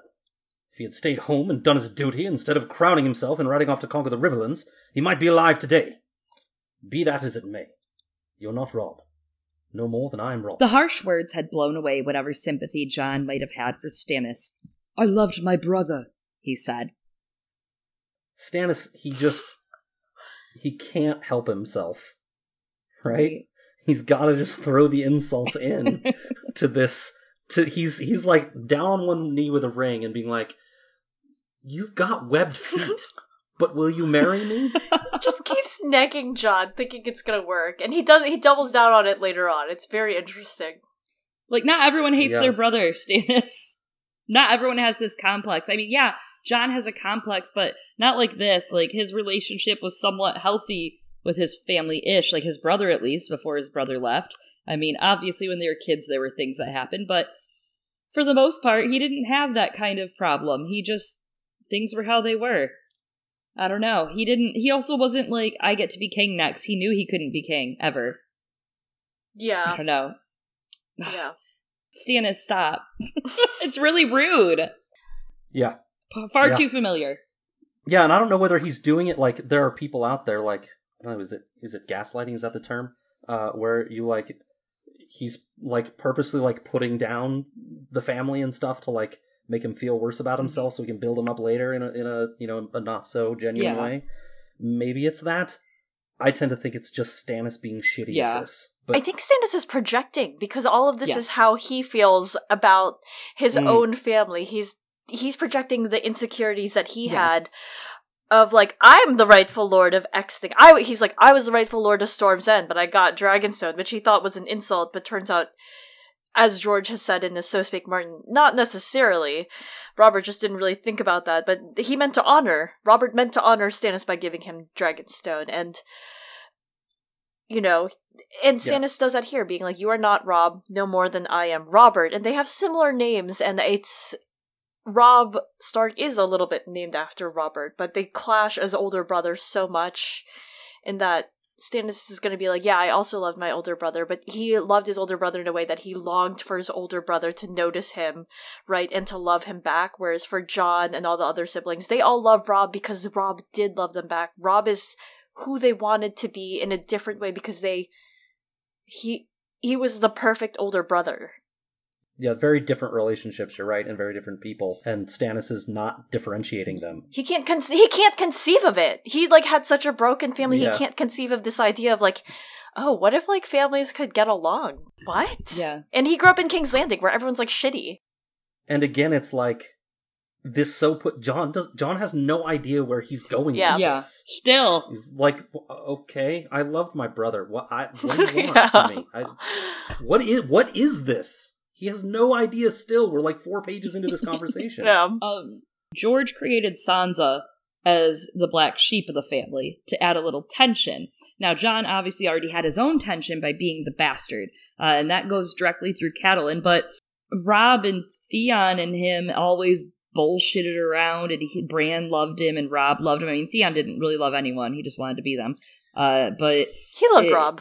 He loved Robb. Yeah, that's that's it. That was his love. He loved all of them deep down, but he hated himself for loving them. There's where I was Mhm. going. Yeah. Uh, But Jon did love them. I mean, Arya, uh, Jon had great relations with his siblings. So to this, this is just foreign to him. He's like, I don't know what you're trying to tell me. Like, no, Robb never made me command his armies and then never gave me the gift I actually wanted. I never expected gifts. I never had any armies. Like, it's a different Yeah. experience. He had he had proud burb. That's it. uh, but at least he didn't have. Never mind. Oh I my was God. say at least he didn't have bird lip, but whatever. he did though. Anyway, so now Jon is like, I don't know what's. He's is like about. saddish. Yeah, Jon's like sad and confused, and Stannis is like, I think there's some the notes say soft. Were you going No, for no, like some- the counter to erect? no something. Maybe I actually actually might have been. To let- because he was teasing and the teasing was failing. I don't. hold Jon is now. Mm. Yeah, I think that actually is where I was going. We wrecked your flow with yeah, our- we, with we our actually comments. talked about real serious things. Anyways, fuck that. Fuck that line. Anyway, so when Jon's like, "Yeah, I love my brother," Stannis is like, "Sure, Jan, Jon," and talks about how I'm the one true king now. Oh. I am king, and all these other schmucks. They have their civil wars, whatever. But you know what I need? I need a Lord of Winterfell. And then he winks several times over at Jon. Not literally. And Jon's like, um, there is, there's no Winterfell anymore. What? What? Oh my god. so Jon comes out finally and is like, I'm a Snow, not a Stark. And Stannis is like, I can do something about that, bro. Like, I got you. Yeah. Jon has been presented with, uh, you know, the Keymaster to the Gate of Winterfell, and he uh, he keeps putting up. it- It's it's more you you've been given what you want. No, let me come up with every bullshit reason I can think of why I can't accept this thing I want so bad that would change my life so much, and yet also make me a another oathbreaker and all these things. He comes up with all these reasons he can't. Right? Yeah, and like, uh, why he's like, it's like a dog chasing its tail, right? What do you do when you get it then, too? Like, he's like, well, and Yeah. that's where the wheels turn. Yeah. Yeah. I mean, that happens to a lot of people, though. You know, you're they're like, oh, I wanted this. I didn't. And it happens, like, uh, I think a little bit in A Song of Ice and Fire, maybe. Does it? Does it not? This idea of, um, yeah, I wanted this, but not like this. Well, I mean, you got Arianne Hmm. on her knees crying Yeah. that it was never supposed to be like this. There's Yeah. your crowning. Not like this. Not like this. Yeah. Well, and then you have maybe someday her becoming queen and what might happen. Yep. Yep. Yep. Uh it's interesting, especially because then like he like I said, the wheels start turning and Lord Snow starts to sound different in his head. And Melisandre tries to tell Jon, well, your vows are invalid because your faith sucks and uh is wrong. So that's you know Yeah, she's like, those weren't real vows. You said them in front of a heart tree, and like, that's not a real faith. And I'm just like, this is a weird tactic. Turns out Melisandre's also.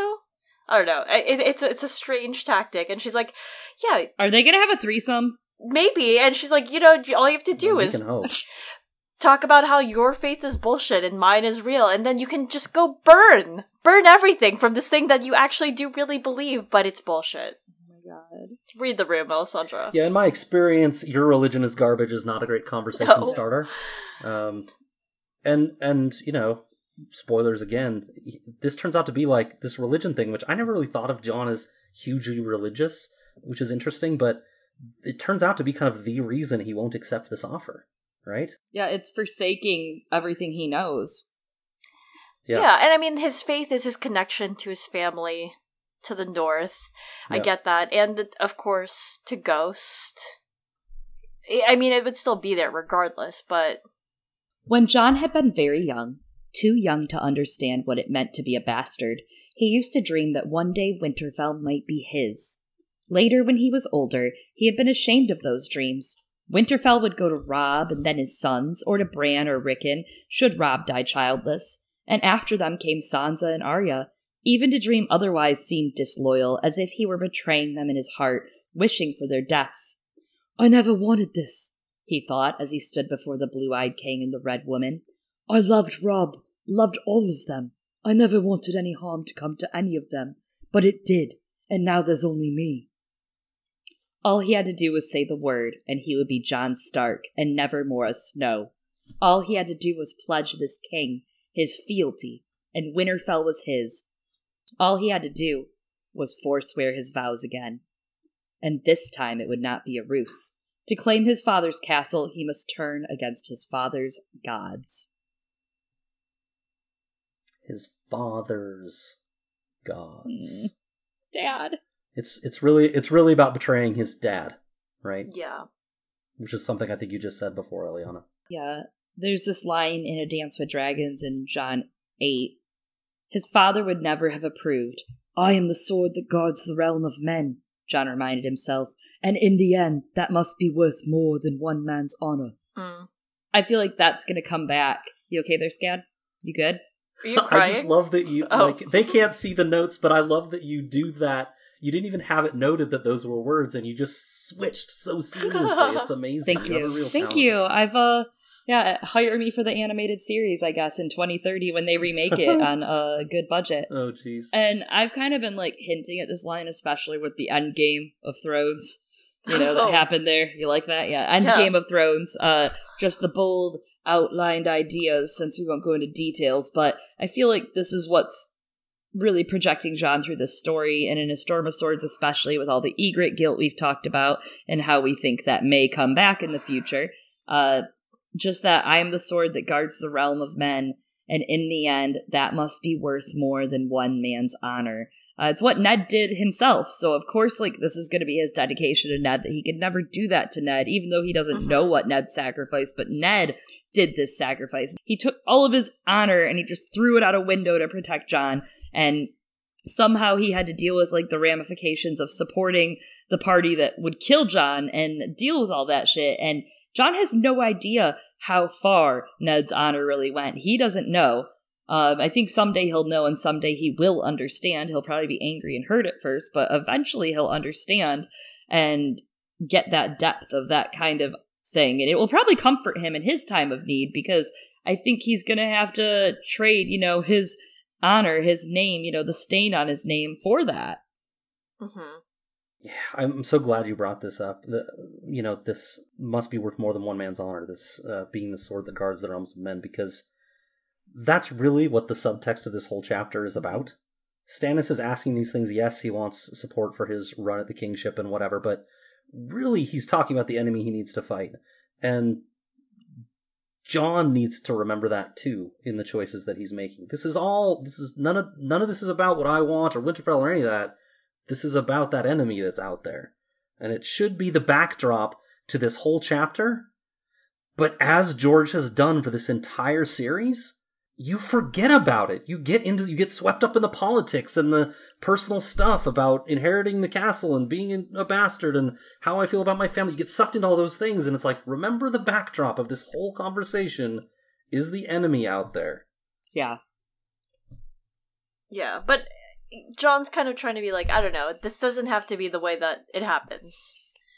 Me, there, he's like, there must be a way for me to stand against this enemy without having to forswear those vows, I guess.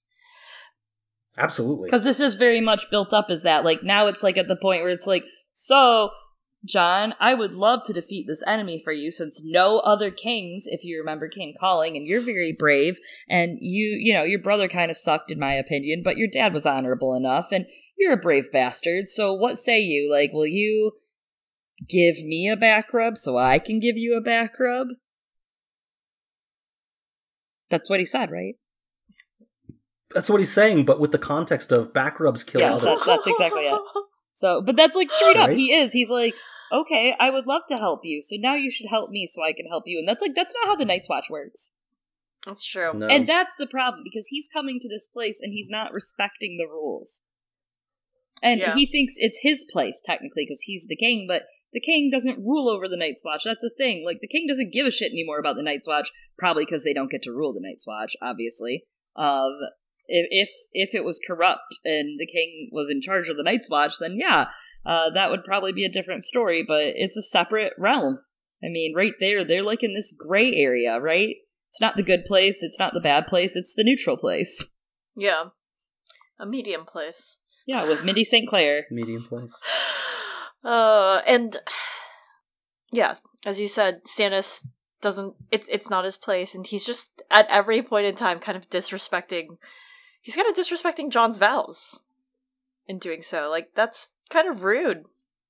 This was a big deal. Everyone was like, "Jon, are you sure you want to make this choice?" And he's like, "I I want to do this. I want to pledge to the Night's Watch." It's cost him so much, and for Stannis to be like, eh, "Didn't mean anything." It's pretty fucking rude. A lot of people died for it.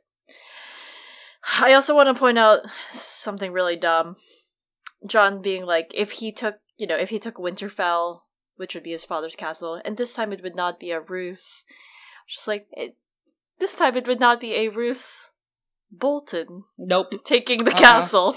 You're fired. I had to do On it uh, at least. I had to do it. Nope. Sorry. Yeah, in the next quote, Stannis tries to fucking nag Jon Snow into agreeing. Like, this time he really goes in on it. It may be that I am mistaken in you, Jon Snow. You both know the things that are said of bastards.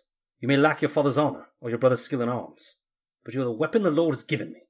This is a very bold move on Stannis' part, I guess, for his conversation tactics, and Jon's just like, surprised Pikachu meme, but okay. And then Stannis tries another tactic where he's like, alright, so we, we've got to reform because the wildlings are coming back soon. We need to all hold the wall. And I think it's interesting that Stannis is doing this. We've seen this actually in a couple of other characters a few times where they try different tactics, usually in threes because like literature, right? To convince other characters to do what they want. We see Arianne do it to all the people who visit her in the tower, and Sansa also when each of them are imprisoned as they try to get information or get freedom.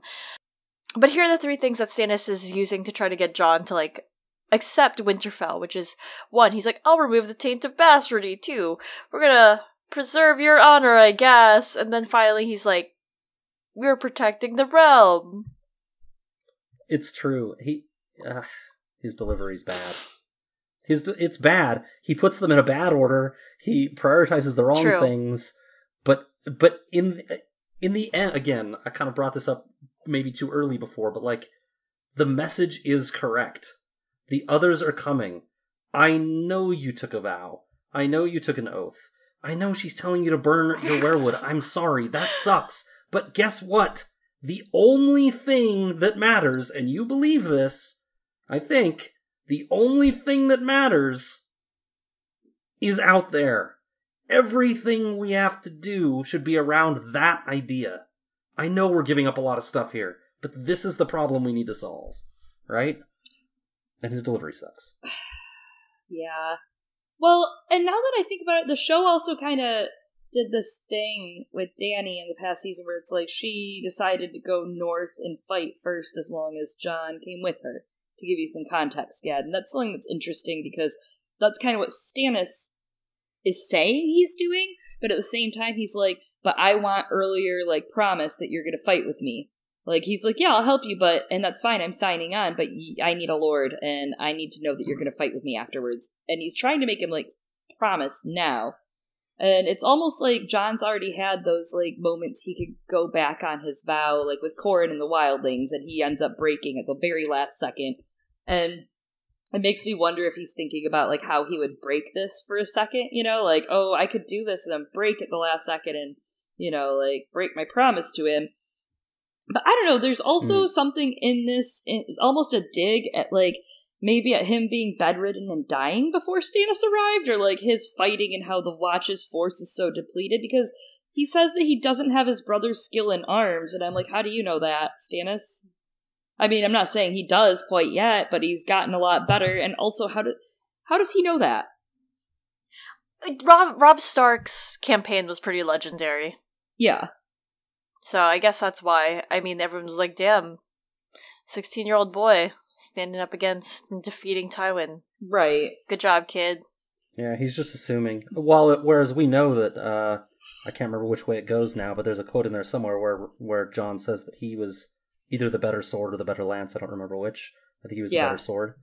Um, but uh, yeah, it's it's it's a dig, I think, and Negging. and Yeah, yeah, but but all but also yeah, the, the- you know, Robb is kind of right, legendary right. at this point. It's just an interesting tactic because it's like you do know that jon just fought this battle and you see how weary the forces are from it. So it's like, okay. Yeah.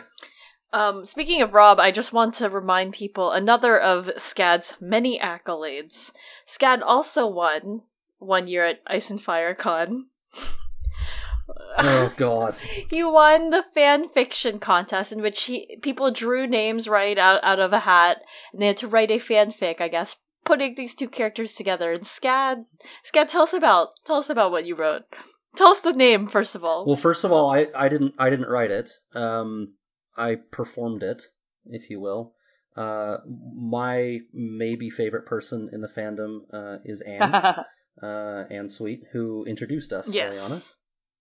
And uh, she and I were were partnering in, in this fan fiction contest, and uh, we drew Jaime and Robb, and we together, although I, I think she did more of the writing, uh, wrote the story of the Whispering Wood. Amazing. Deliver entendre wherever you feel like in that title, and uh, it was fun. It was fun. I I can't believe you brought it up here.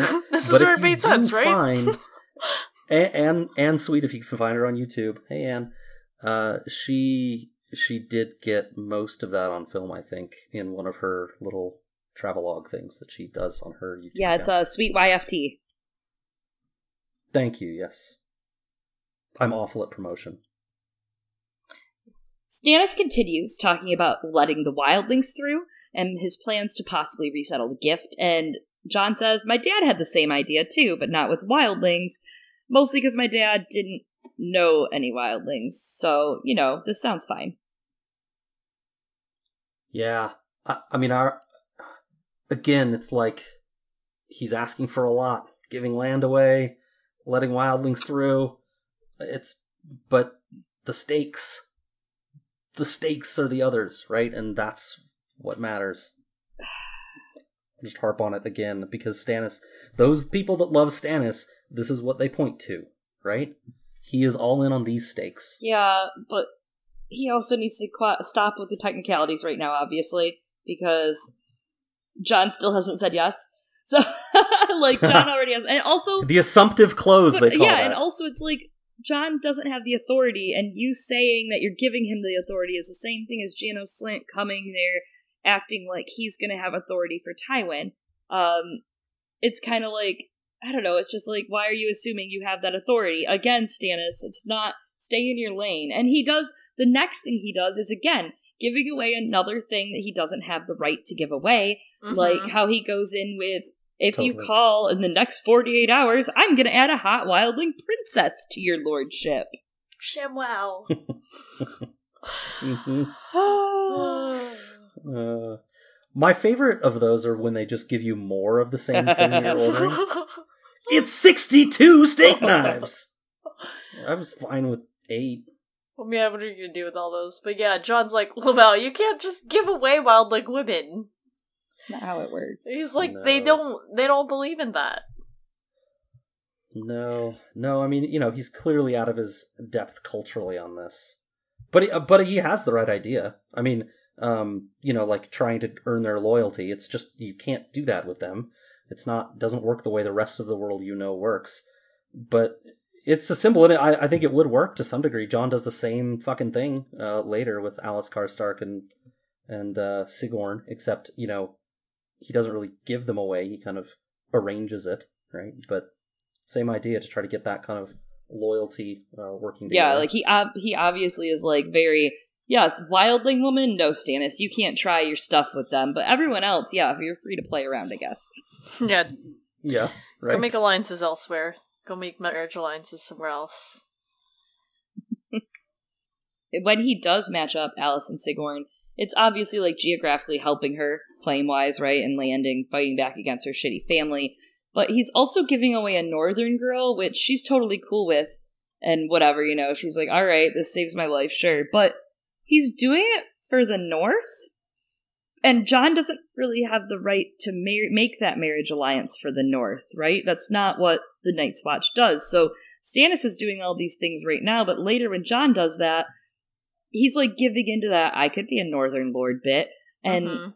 yeah, she came as a refugee to the wall, but y- the the Lord Commander of the Night's Watch doesn't make marriage arrangements. That's not what they do. That's Yeah. not like okay. So he's bending his vows later on with that. And it's interesting because Absolutely. he is reminded of Arya through Alys, and that's the first bending. But the next Arya, where he goes to save Arya from Winterfell, is what kills him. Yeah. Yeah. I remember when we first covered this stuff on on Dava's Fingers, just freaking out when he's t- making these arrangements and marrying people off, and you know, just he's forgetting what that role really means that he's that he's now. It's not in. your job. And uh, yeah, stay in your lane, like you said. He's you know we talked about how similar Stannis and Jon in are in a lot of Mhm. ways. He's maybe learning from Stannis here. Eh, is this line here? Maybe it's maybe it's five feet Yeah. that way. Where is this line exactly? Well, and what happens when you cross the line that you shouldn't have crossed? You die. New line? Oh. Uh, Yeah, actually, though, that is what happens. That's literally what happens. So not everybody. Not the first yeah, time. not though. the first time. He has to cross it like several times. Yeah, it, it really says something that like those men are pretty. uh They're pretty forgiving, Jon. I'm just saying. So you shouldn't have pushed it. Uh, read it, reading it again, like, and when we cover them, and you guys will get there in, in dance, like, it is, it's really easy to see why the Night's Watch is fed up with Jon. It's really easy to see the way George writes it. I didn't pick up on it the first time I read it, but like covering it on the podcast, like, he does things, and you get it mostly through his POV, and so it's somewhat normalized. Like, again, this is about the others. We have to do everything we can about the others, and so you get that feeling. But looking at it from their perspective, it is easy to see. You're trotting all over everything they're about to do what you're trying to mm-hmm. do. And like he just does not see it, partially because he alienates himself from his friends and stuff, which is um yeah. For sure. But in this moment, Jon is still trying to be like, no, I'm not, that ain't me. And he uses the word whoever in regards to who will take Winterfell. And Stannis is just like, oh, so you're refusing me. No, he's like, no one has ever said no to me before. But actually, that's not true. Everyone said no to him many times, which is why he's actually here at the wall.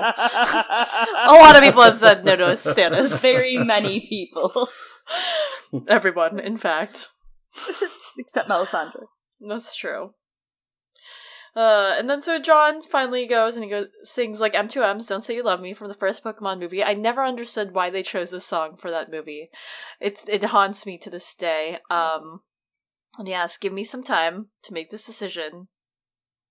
And Yeah, he he over he I think he's he's like, well let's let's not be hasty. I didn't mean I won't. I didn't mean I won't. Just hold on. Let's back up a minute. Let's not go too Yeah. fast. You know, this is when you overplay your hand a little bit and they're about to take the offer back, right? And you're like, "Wait a minute. Let's let's keep let's keep talking about this a little bit." there's that, and also he's just like, I, "I'm not trying to piss off this king who just helped us out Yeah. a shit ton."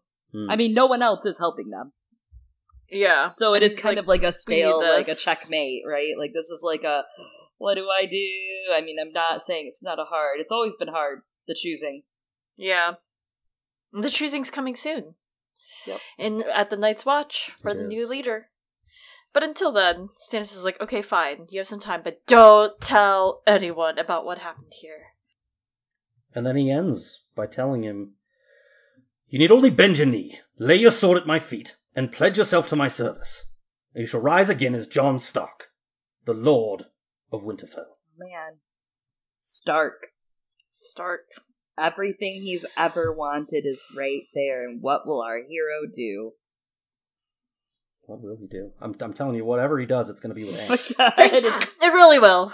it'll be while he listens to Hawthorne Heights or like Fugazi, even if we want to go farther you guys, back. Ian MacKaye. Matt always uses Dashboard Confessional, which I don't know. Um, yeah, I like Yeah, I like I- that too. That's a good one to look at. Dashboard Confessional. I, I I could see him really jamming out to the song again. I go unnoticed.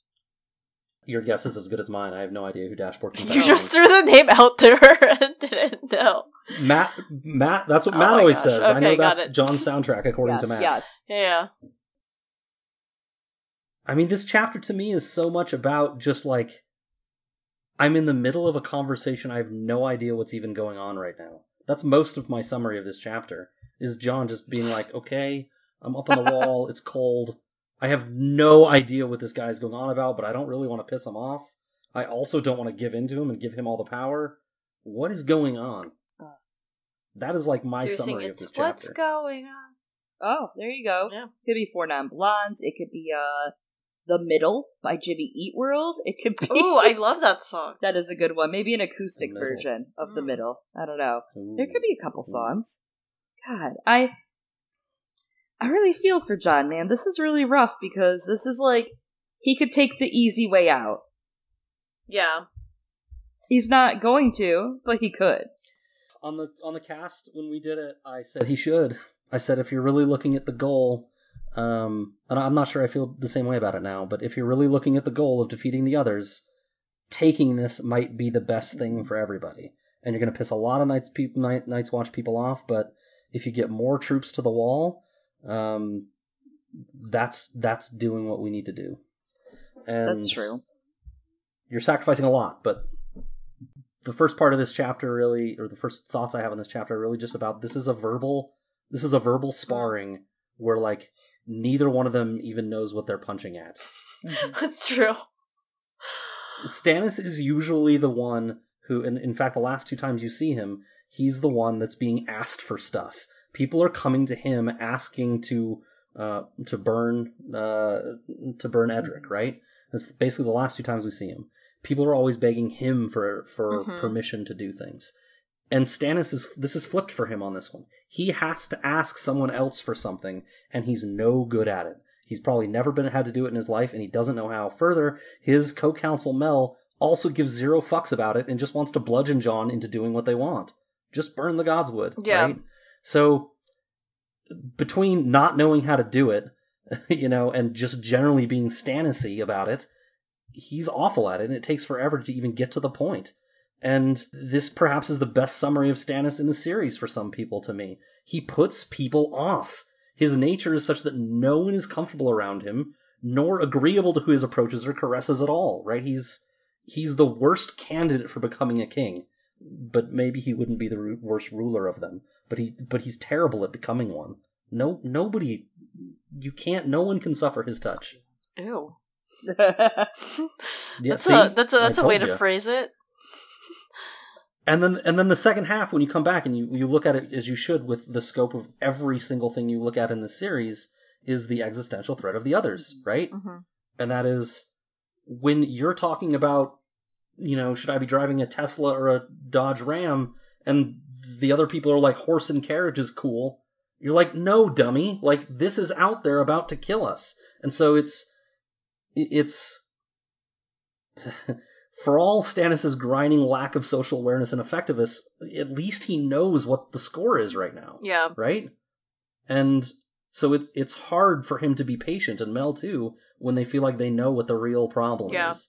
I mean, he's offering Winterfell to this random bastard that he doesn't actually really know. Yeah, that's true. Yeah. To give him that credit, he is humbling himself and coming to this guy and being like, "Look, you're the last of the Starks, and you're all I got, and I don't want to give it to any of these other dudes. You're who I would like to give it to. I feel like you're a better suitor. It's your place, and I feel like there just isn't." It's hard to really judge both ways on that, right? Because you have some of these little good things. Like it, would be Jon would be great as the ruler of Winterfell when you think about it. It reluctant leaders usually aren't great. We see Robert Baratheon. Uh, but Jon would be different because he does love Winterfell, and that's what stops him from accepting it because he would have to burn down the Weirwood and burn his family's gods down, and it, it, he would be able to change any of it. Hmm He decides that the price was too high hmm and it was not Yeah, worth He paying. does. Yes. And And I think there's a little bit of that fear from his childhood too of of Robb and him fighting with swords in the yard and him saying, I'm Aemon the Dragon Knight and him saying, I'm the Lord of Winterfell and Robb saying, No, you're not. I think that's Mm. in there. I think that's deep, deep, deep, deep seated within there, and he knows because think all of these dreams he's had, you know, the kings of Winterfell telling him like this is not your place. yeah. Uh, and we know he had a place. Lyanna would have made sure there was a place for him, and if uh if the ideas are right there, he probably has probably has a place on the throne even if he wants it. There was always a place for Jon somewhere. Um, but he's grown up thinking that there isn't. And it's always going to feel that way. Yeah, for sure. For sure. Um so Scad. A needle pulling thread. what? Oh yes. Um you know, you as you said and we've talked about a couple times throughout this this episode have covered this chapter many many moons ago many many years ago way back in like Yeah. what 2016 how how has this chapter like do you still feel the same about it in terms of you you said at one point just now that you didn't in terms of what you think Jon should have done so like I don't know how have you evolved in your relationship to this chapter or interpretation of it or you as a person and therefore the chapter I think it's the last one. Yeah, I think it's the last one. I think um, as I've grown to appreciate the series more and what it's really about, uh, about being about characters and choices and and who you who you are, what you believe, and how you stand for that. Um, you know what I just said about Jon making this choice because it's better for everyone. That may be tactically true, but we're humans. We have emotions.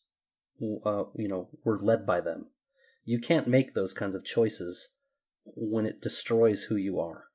And so I, I don't think I agree with the, the tactical stance of taking this choice and, and doing it, even though the existential threat of the others, as I just said, is there.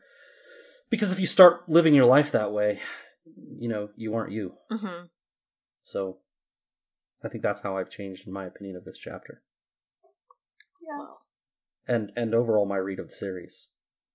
The Mance thing, right? Like I'm li- I was listening to that episode too, and I'm like, oh yeah, you should just kill Mance. He says himself in his thoughts it'd be over if he just did that. Like that's not who Jon Yeah. is. Just murdering someone in cold blood. That's not who Jon is. And so you know, while it made sense tactically, you can't you can't go against your character. mm-hmm. You are who you are, and if you fight that, you've you know, or if you, you've lost if you betray that. So Yeah. Uh, the actions, the things that you choose become who you are, ultimately. absolutely, yeah, they define you. Yeah. Yeah. What about you? Have you guys, uh, as rereading, have have you changed what you feel about this? I've never thought, I never like thought about, like, I think Jon's storyline and choices, especially, or I think this decision, um, as much. I, th- I don't think I've changed in the belief that Jon shouldn't be Lord of Winterfell because for me, I'm like, I don't know, Jon, you made a fucking commitment. You said you're going to be part of the Night's Watch, and you got to do it. but Yeah. that's that's just me personally, as who I am. I I think he's struggling with that conflict, right? Of um of who he wants to be loyal to, and we actually talked about this in our His Dark Materials episode we just put out. But there's a moment where there's a really conflicting kind of relationship with two different characters, and the main character thinks like, "Oh, who do I owe the most obedience to?" And for Jon, it's you know, uh, uh, do I owe obedience to Stannis, or how am I going to keep these men as well? I owe obedience to my men. I owe he owes the men of the wall that have fought with him and fought wildlings, and especially since he just had that whole little uh, oath breaky thing a little bit ago, and you know things aren't looking so good. Yeah, he has a PR disaster. Hmm. He's got a PR disaster. Yeah. He doesn't have a whole lot of credit to deal with, right? Yeah, he can't be taking these debts like this uh, out. He doesn't have credit right now with the wall. He's barely fighting his way back into their good graces. He got lucky because, you know, Alliser Thorne and Janos suck and no one likes them or listens to them mostly ish as of now, but they will eventually when he keeps slipping. But I think uh, I think he wants all this. I think he says no because he knows better and he doesn't trust himself either with it. And I Mm. think that he starts to let that facade slip through the whole next book because in A Dance with Dragons, he begins to embrace what it's like to kill the boy and let the man be born, like Aemon comes to tell him. And it's almost the same advice as like Quaithe in the stars telling Daenerys to remember who she is, right? It's that moment Mhm. of just like, this is who you're going to be, embrace it. And he embraces it. Uh, and earlier, Scad, you were talking about how, you know, in Jon's POV, we don't see those choices as rough as you would from another's. But when we get that same exact Sam chapter, only from Sam's point of view. That's what nails it for me when you see Jon's expressions and the acting. That's what tells me what other people are seeing him do in A Dance with Dragons. Um, and him taking on the Lord face, as we've talked about, it, it just Mhm. kind of turns out that when you play the Game of Thrones, you win or die, right? He played politics and he loses. Yeah. Or Wow. does he? He gets to live in a wolf. He gets man. a he gets a revive. He gets a second chance card. yeah. Yeah. I'm just I'm just thankful that I can join you guys to talk about this kind of stuff because uh, I think it just it speaks to the power of uh, Friendship?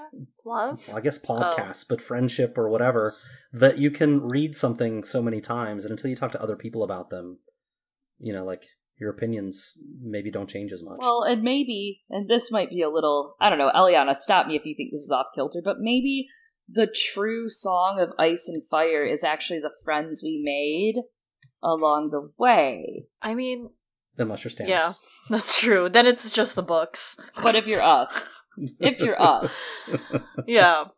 Yeah. I, I waffle. So it depends on really how I'm feeling in any day. You know, every every time the question is asked of what is the true song of ice and fire, the gods toss a coin. And on one side is the yeah. that implies there's only two answers. we're still waiting for that coin to drop, too. Penny in the air. On one side it's the books, on the other side it's the friends you made along the way. Really, Okay. truly. Oh, I see. Depends. Oh, I see. All right, Two Face.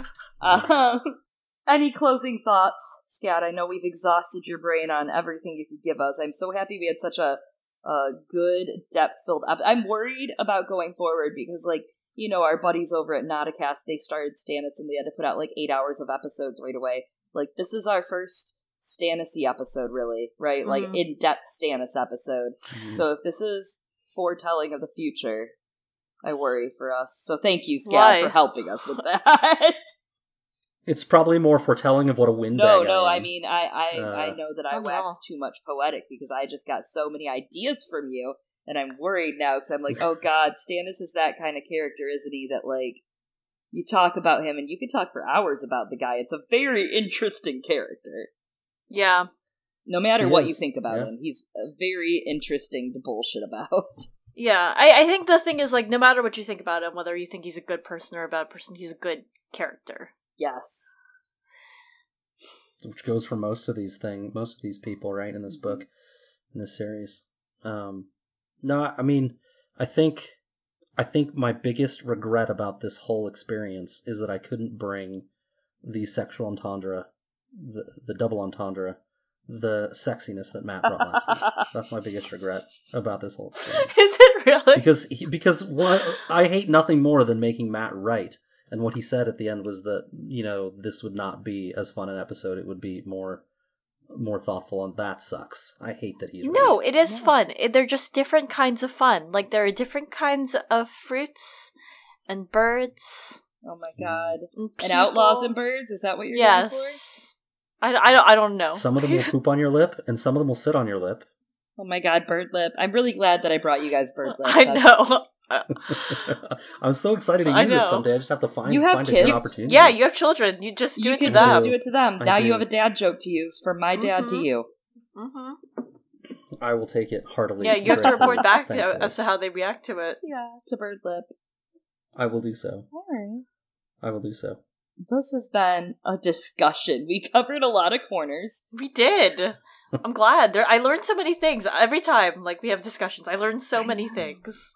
And we have so much still. Like we don't this is we have what? We have Jon eleven is now. We have Jon twelve, and then is Th- there's only one more after this. right. So we yeah, we have twelve. Oh my god, we're almost at Dance with Dragons.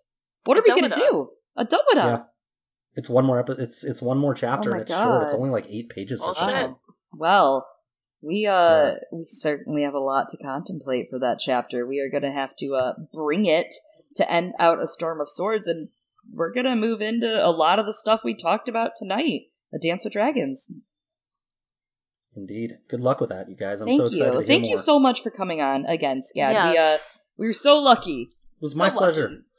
I feel just blessed to be asked. What? To be honest, What? it's just uh, Stop being stop being Jon Snow.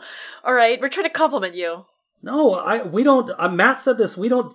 We don't do this a lot. We don't. We're like uh, we're like the jokesters on the side of the fandom that like don't do deep analysis. I don't. I don't think we get. uh You know. I I I'm I'm just. I feel super lucky. Thank you for that. Well, anytime. You are always welcome on. We will love to have you back sometime. Uh, as you know, we will have other chapters and other characters, so maybe not uh Yes. maybe not another Jon, but maybe in the future, maybe uh maybe we'll get you guys for a namesake episode, you know, pull you in for a Hmm, Davos. Yes. Ooh. Eventually. love I, think we have to. We I have think to. it's It'd like be wrong illegal to not. not to. Yeah. well, I I loved doing it solo with you guys. Yep. That sounded I'm not bad. going to even comment on it. Uh, You got it. You have your double Uh, entendres, aren't, aren't you pleased? I got I one. love I it. The got one Davos in fingers there. dirty humor rides again. Hmm. we never stop writing God. ever. Oh my god. Yep, it continues. Oh, gosh. Please let everyone know where they can find Davos Fingers and you on the internet, or if you don't want them to follow you, I guess don't tell them. Uh, we are Davos Fingers uh, at gmail.com is our email address. You can find us on Patreon at patreon.com forward slash Davos Fingers. Uh, Twitter is where we're most found. That's just at Davos Fingers. And uh, Matt, you'll get to interact with there mostly. He's usually manning the Twitter. And uh, DavosFingers.com is our website. You, we have a this podcast called Davos Fingers that you can find on uh, Podbean uh, or iTunes or, you know, places. I think that's it. I think I hit them all. I'm really bad at the promotion. No, that, that sounds about right. You did great. I was uh I I was impressed. I give it a nine out of ten. You did amazing, sweetie. Yeah, no one's perfect, you the know. bar is low. Oh, thanks. Not even me or Eliana. Eliana's close, but uh gotta work it. As always, it's been a pleasure, you guys. You can find us on the internet, Girls Gone Canon on Twitter, or girlsgonecanon at gmail.com. If you want to hit us an email, chat about the show, ask us a question, send us your Girls Gone Canon episode. Don't take that out of context. Yeah, for some reason, no one sent us anything a few weeks ago. We were like, send us your version of Girls Gone Canon. No one fucking did. I'm disappointed. I, I thought somebody would. I thought we get I like really- one. I thought so too, and nothing. Nothing. Even like some harassment, you know? I don't know. Uh, whatever. anyway, you know, I guess you don't have to make us a Girls Gone Canon episode. You could just listen to Girls Gone Canon episodes on Google Play or iTunes or Spotify or Podbean or Stitcher or Acast or something else that we I'm never going to learn it. It's overcast. We'll get there. Yeah. Hey, we do have a Patreon. Give it a check out if you have a little money burning in your pocket. Uh, $5 and up patrons do get special episodes every single month. We just put out recently mentorship in A Song of Ice and Fire. It's a blast. We're excited for this month's episode. We'll be releasing that sometime this month and be letting you know very soon what it's about. Check it out, patreon.com slash girls gone girlsgonecanon. Yes, check out our things on Patreon. And of course, as we said earlier, we are diving even deeper into his dark materials and we'll be putting those episodes out more frequently. As always, I have been Chloe, one of your hosts. And I've been Eliana, another one of your hosts. Thanks, guys. Talk to you soon.